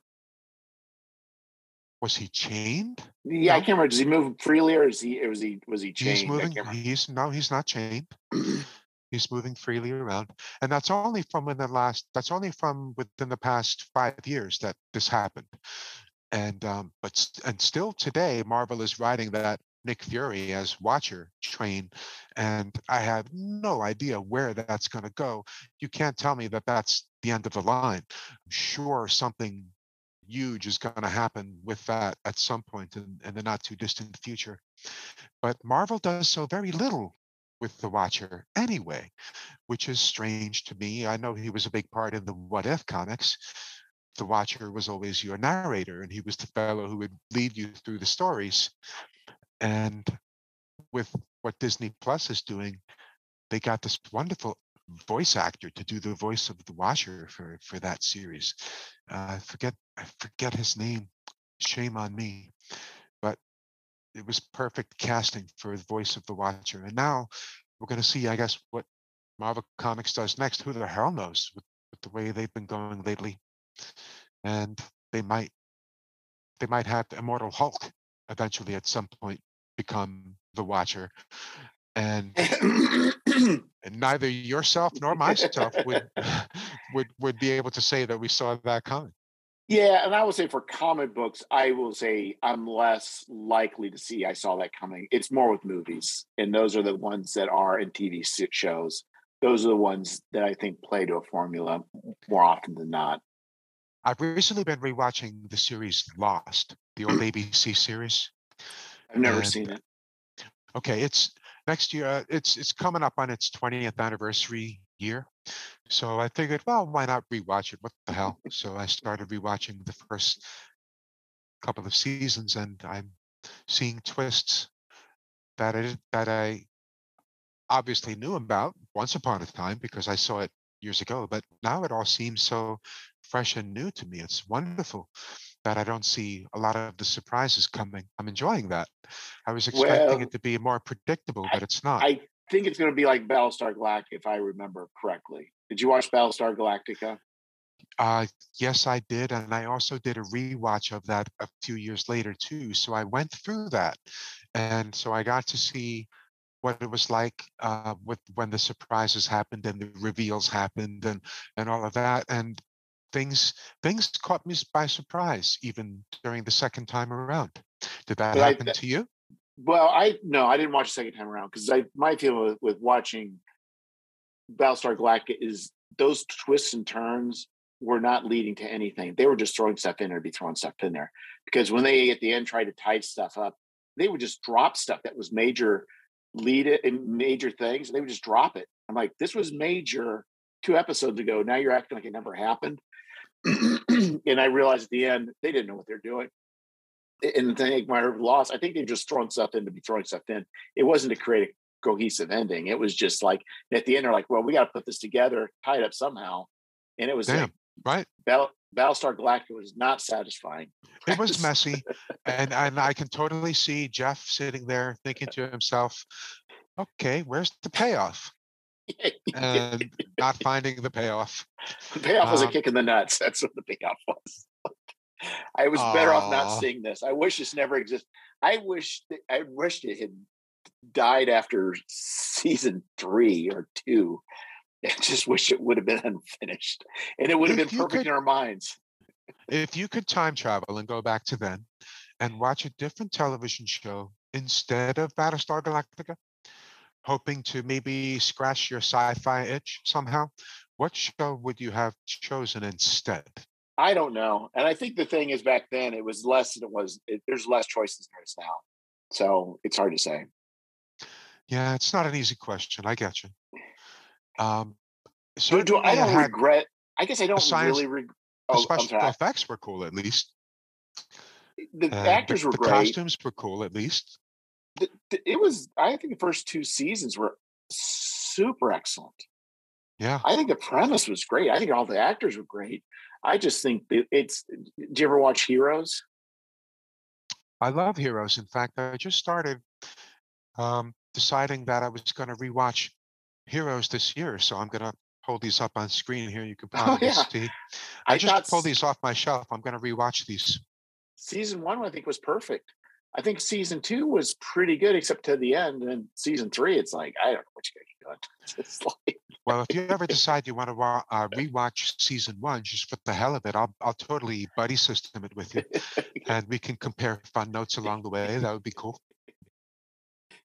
Char- take you up on characters I like most from that show are the the the strong female leads, the blondes, Nikki, and the cheerleader. Save the cheerleader save the world Right. I love those two characters and the, the portrayal of them by those actresses. I, I thought that was perfect casting.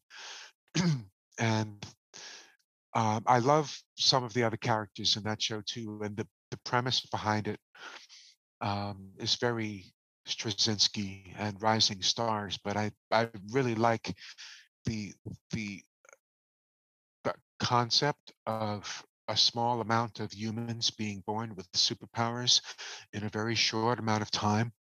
And then you see what happens with their story. It's a little bit like watching the x-men in the sense that here are all these gifted youngsters and uh, but uh, with heroes there's no there's no professor charles xavier type figure. With heroes they're just all on their own for good or ill exploring their own pathways and whatever happens happens and discovering the limits of their own powers just discovering their powers really and to see what the cheerleader goes through with how she mutilates herself yeah. is mind blowing. And to look back and think, wow, th- hey, wait a second, this was on major mainstream network television. I would think that that sort of gritty, edgy stuff would have been more suited for cable television. Um, but here it was, right in your but, but face. but but it was genius the way they did it because it was funny it was both icky and funny at the same time Yep, and that character hero from Japan who had all Yeah. of those scenes, a lot of those scenes took place with him in Japan, and there was Japanese language being spoken, and they would give you English subtitles, and I love that as as someone with severe hearing loss to have that. I've always enjoyed subtitles, and to see that they would incorporate that into the show also I thought was a courageous move. Here they are exposing people to a bit of of Oriental culture, and which is something that you don't see in most shows. And so it was nice to see that. I think Heroes is great on a lot of levels. And I like how that one character with the superpower to draw comic books that turn into reality and to shape events just by what he could do with a paintbrush.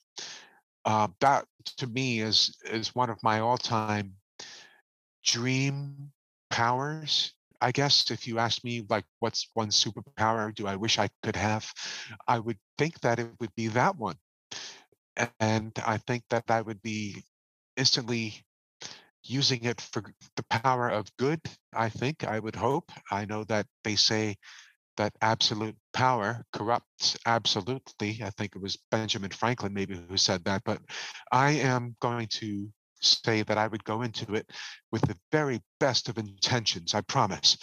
And I would I would make sure to paint all sorts of cool stuff for not just me to enjoy, but for Jeff to enjoy too. okay then you got my vote you got my vote Yeah.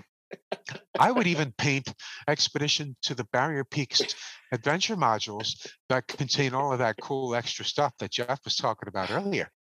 Oh, yes, I would. Um, but yeah, I love Heroes. Great show. I'm glad you brought it up.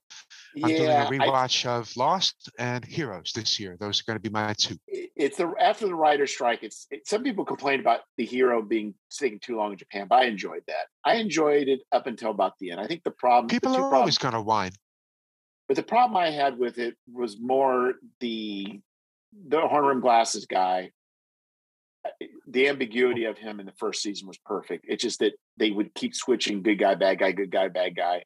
And then I think he was Sylar, they just didn't know what to do with him. They kept, I just think they lost their way. They really just lost their way.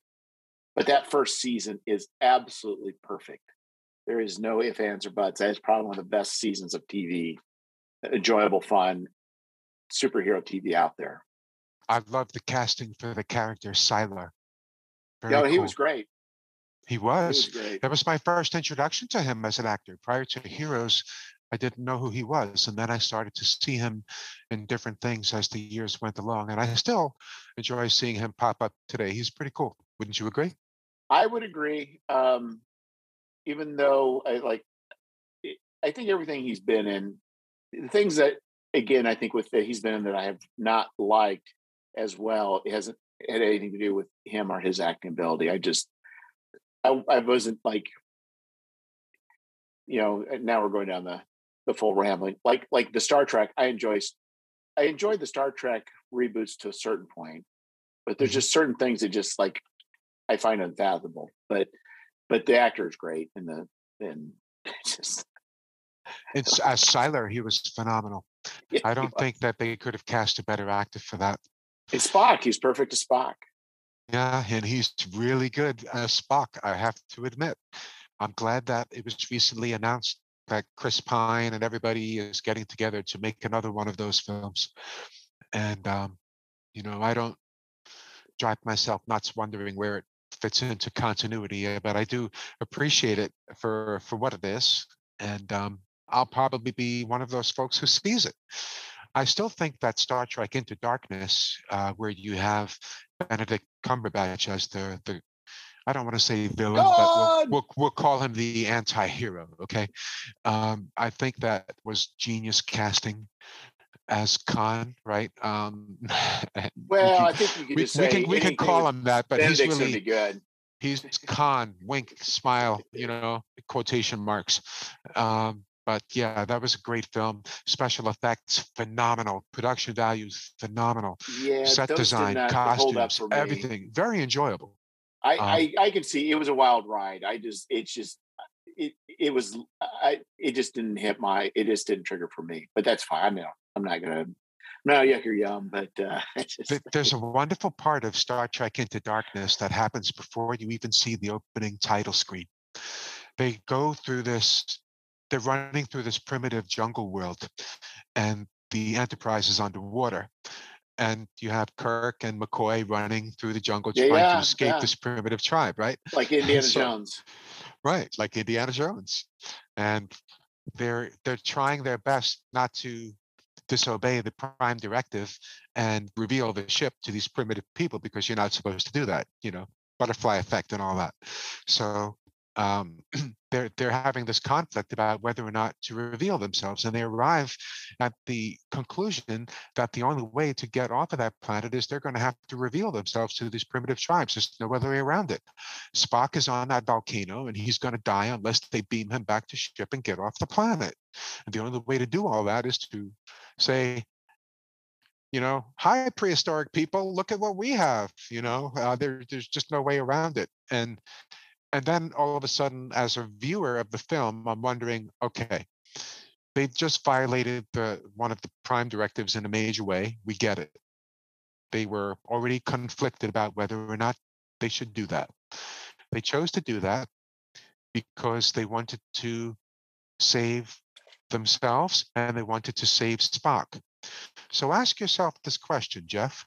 Did they did they really satisfy the needs of the many, or did they satisfy the needs of the few? And which outweighs which here? It becomes a moral question, doesn't it? Well, I think it really comes down to is there are very strict rules uh, for the uh, for the federation, and Kirk breaks them, and that's so the, really what's so about. The, so, what's the lesson? Is the lesson that it's okay to break rules? Well, yes, that, that's what Kirk does. He breaks the okay. rules. He, he, okay. he cheats his way to success. okay. That's very a very good way of putting it. Yeah. That's a very good way of putting it. From the more the whatever the Terayasu Maru or whatever that's called. I mean, he's he he won by cheating, but by cheating, he showed demonstrated uh, that he was able to think on a different level. Isn't it weird to think about Star Trek as as as a franchise that glorifies cheating and breaking rules and lying? Think about that for a second, and then snap back to reality and question everything. It's like it's it's it's. I think for what it is, it's just you know I I don't get caught up in the in the in the thinking. I just think it's kind of I understand what they're doing, and I think that's why I enjoy the original. I never cared much for the later series at all, but I You just like the original series. I do. I I think the chemistry, the I think the chemistry between three characters, they made it work. I think They the, did? this- yeah, The, the, the first original season gives you everything you need. It even gives you all the colors you need. yeah, Because think about the colors that they're wearing on board that ship. They're wearing red, yellow, and blue. What are they? Those are the primary colors. From those three colors, you can make every other color you can think of.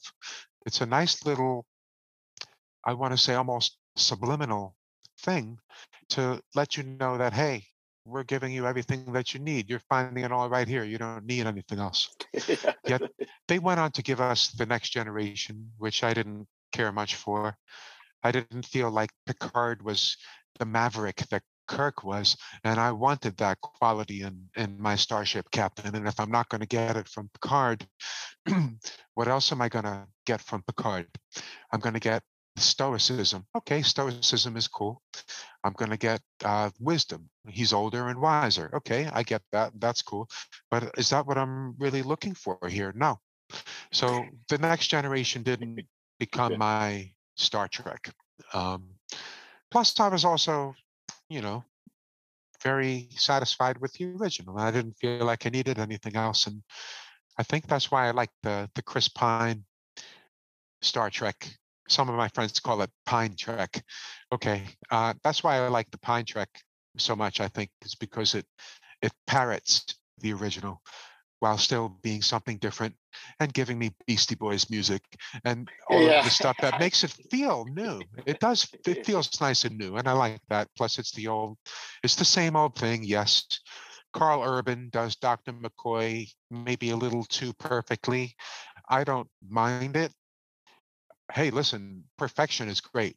And if you're going to strive for it, go for it. And if that's what this film wants to do, then okay, fine. Um, I'm okay with it. It's it's just like the original to me, and I like it. I can do without the third one, Star Trek Beyond. I don't know if I dig that one so much, although it was fun seeing Chris Pine ride around on a motorcycle as Captain Kirk. That was fun. That was my big takeaway from the third film they did. And now it looks like we're getting a fourth one, which I'm pretty excited about. I don't know what they're doing, where they're I, yeah, planning to will. take it. I will watch it. I just probably will, probably won't watch it in the theater. But uh, Well, you and I should compare notes uh, about it afterwards. see what we think. We can do RPG Ramblings, the uh, the Pine Trek edition. No, just kidding. Um, but anyway, getting back over to um, RPGs, you may have seen what's happening at Benchleyville Academy. yeah, that's what I was going to tell you. We're getting close to the the time space. We haven't really talked about really what exactly is. Why don't you start from the beginning as far as Benchleydale, the origin, the origin Well, issue. what- what is Benchleydale? What do you think it is? Um, all I know is it looks like okay, putting together. It looks like you're. It's a community built around. I'm going to guess playing uh, Advanced D and D, and it seems like from what I also have read, it looks like you're trying to put modules into specific locations and trying to create a unified world around these adventures. And it's kind of more of a, I I'll say collaborative, but it's kind of more of a a shared first edition style universe. Congratulations, my friend. You have just discovered the tip of the iceberg. The tip of the tip. Yes, you are right. It is all of those things. And um, the uh, the origins of it date back to I want to say 2007, 2008, 2008, I think. Um, this was when our our Easy Town Radio podcast was winding down. We had just done our 26th episode and we were getting ready to think about what to do next creatively, just as creative people who need creative outlets. And for me, I wanted to revisit first edition AD&D, so I began to put together the sandbox for the the classic GDQ one through seven campaign. And so I put in a, a little place for where the hill giant had his fortress, and I put in a little place for where the king has his castle, and that's the king who's going to give the heroes their mission to go and take care of the hill giants and then go take care of the frost giants after that, and so on. So it just began as one little map. It became to be known as the the little map that could. It was the little map that measured, I think, 14 inches by 11 inches. Oh no, 17 by 14. 17 by 14, I think. And I sprinkled in a few places involving a few adventure modules and had this be the sandbox in which our players would have their adventures. So we began to use that. That was in its earliest stage. And then as a few years went by, and by the time 2012, 2013 rolled around, I had become a writer for Gygax magazine, which ran for six issues. So that was fun. I was involved with TSR 2.0 and became a senior editor for their multiverse website for TSR Hobbies, where we had done all sorts of great stuff, great articles with content for folks that would come and visit the site. Luke Gygax and I started to chat, and Luke got involved, became a co-creator with me of the Benchleydale Sandbox, and he started creating some cities, and we started putting them around. And he started helping me create certain situations, and he created our quote unquote Godzilla for the Benchleydale world, and um, he is called the Ruko.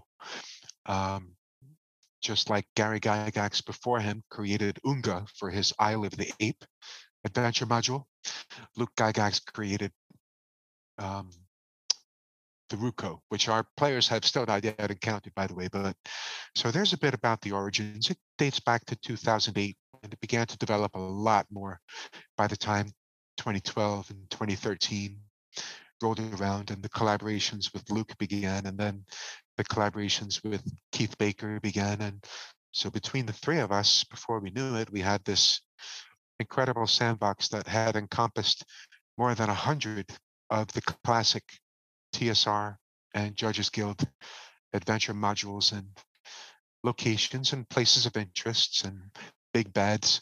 We just data mined all of it from from the classic source material and renaming very little, if anything, not even bothering to reskin stuff, just taking it, plugging it in, and creating this sort of vibrant sandbox that has more than 400,000 square miles of adventure area with all of these different types of climate and terrain sprinkled about here and there there's mountains and there's jungles and there's glaciers and there's wherever you want to go. And wherever you go, you might find all of a sudden you're caught into an adventure module of some sort. We have different ones right now that are running right at the moment that are sort of happening in the background. The uh, the G3 adventure module where the players go to fight the fire giant king is currently in progress and that is having an impact on what goes on in game time with other adventures that are being run by other dungeon masters. So it becomes a sort of living, breathing, I almost want to say museum for the old modules, helping to keep the old ways alive a little bit, helping to nourish those old roots of the RPG hobby in a fun way that's inclusive and immersive and collaborative and saying to the world, we're here and we're not here because we want to monetize this in any way. We're not trying to have this be about money. We're trying to have this be about, hey, we're here. Who knows for how much longer? So let's enjoy our time together and let's not only celebrate the classics, but let's commemorate them too and give them new life in fun ways.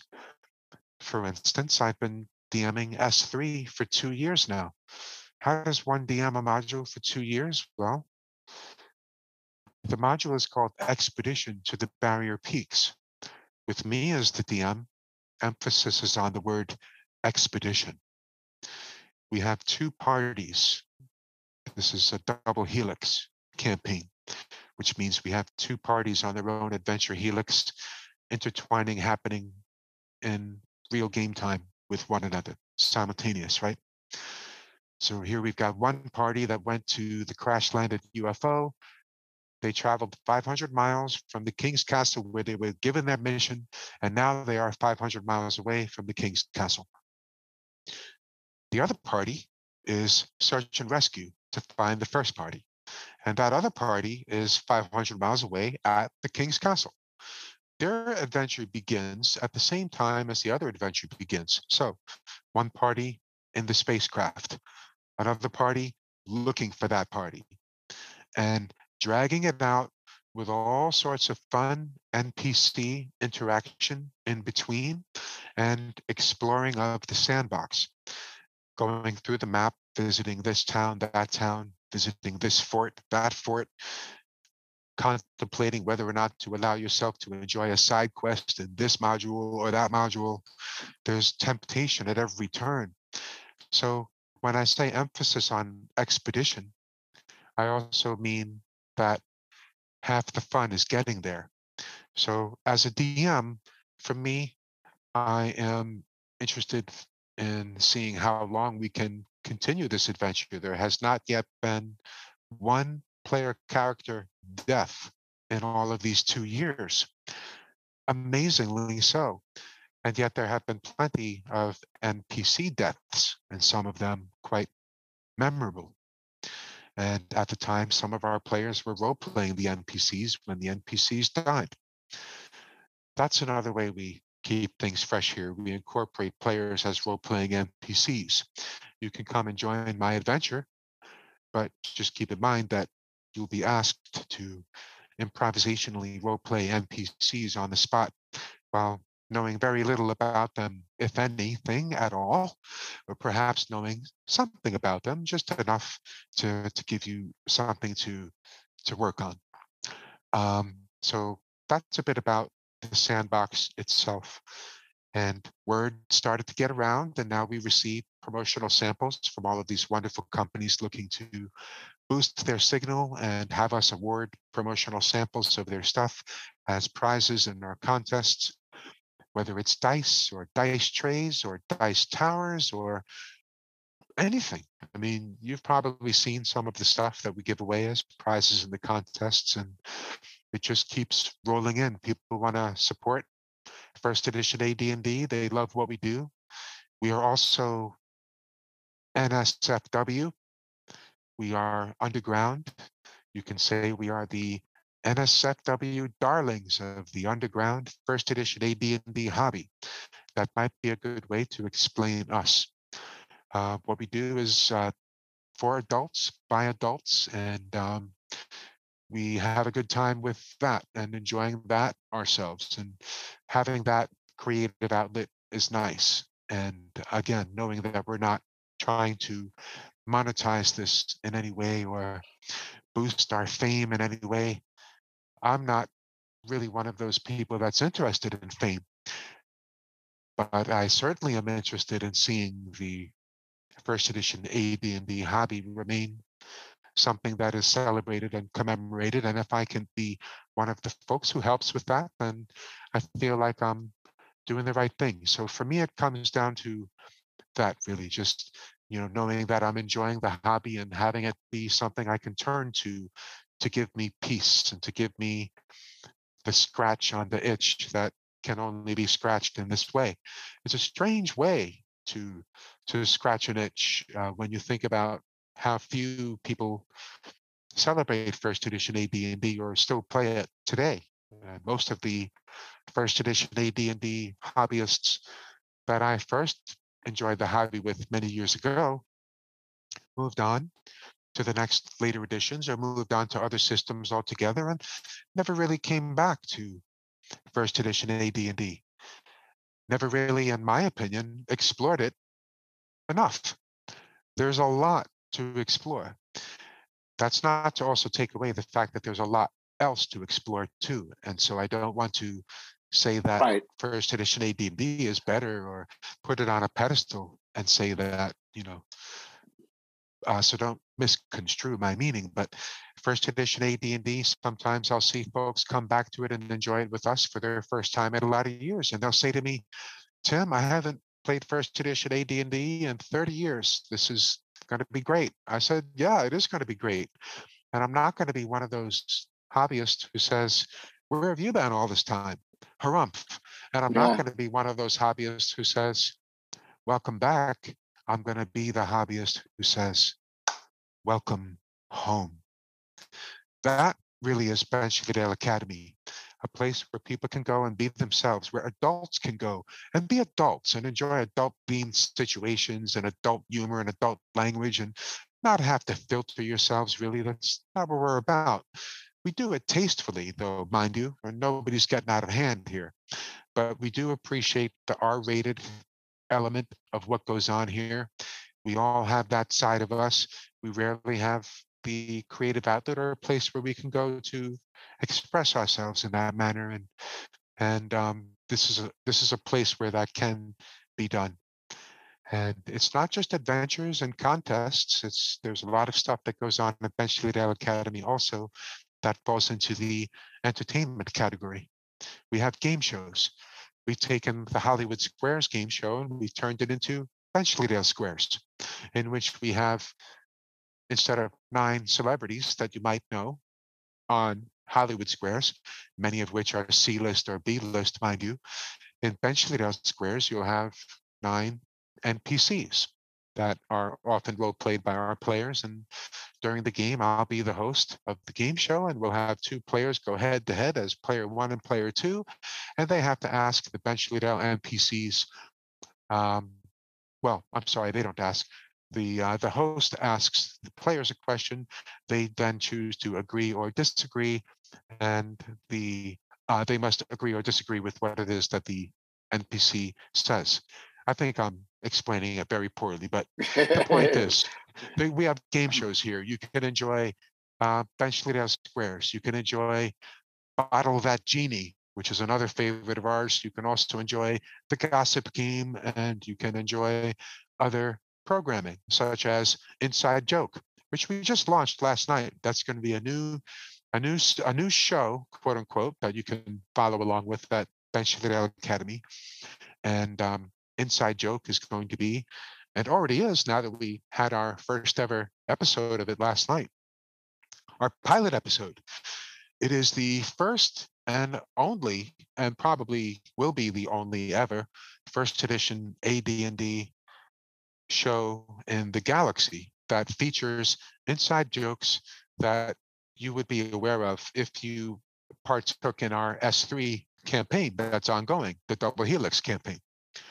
And uh, so we did one that we put up our first episode last night, and it's already been a big hit. I see we got some likes. Um, and uh, let's see, um, that one was starring Jimmy Fallon and Elmo. So if you're out there and you caught the very first uh, ever episode of Inside Joke, I hope you enjoyed it. So uh, be on the lookout for more Inside Joke here at uh, Bench Academy. And um, so and also if you have ideas for for game shows or content programming that you might like to see at Bench Academy, you can feel free to either let myself know or let any of our faculty know. We have many fine headmasters and headmistresses here at the Academy who help the cadets as they come in and help to uh, show them around, give them an orientation, as it were. And from time to time, I'll film on Zoom an orientation of, hey, here's what's new at the academy. Hey, here's how you can get involved. You know, or if you just want to hang out and be a friend of the show, that's cool too. It's up to you. And you can find the orientation videos at our YouTube channel. It's amazing to me to think we actually have a YouTube channel with more than five followers. Um, we have somewhere between 80 and 90 followers now, which is almost inconceivable. Um, but uh, thanks to all those out there who've been following along with us on YouTube. And um, if you would ever like to see a taste of what happens uh, during our S3 Double Helix Expedition to the Barrier Peaks campaign, you can find the actual play video recordings are there.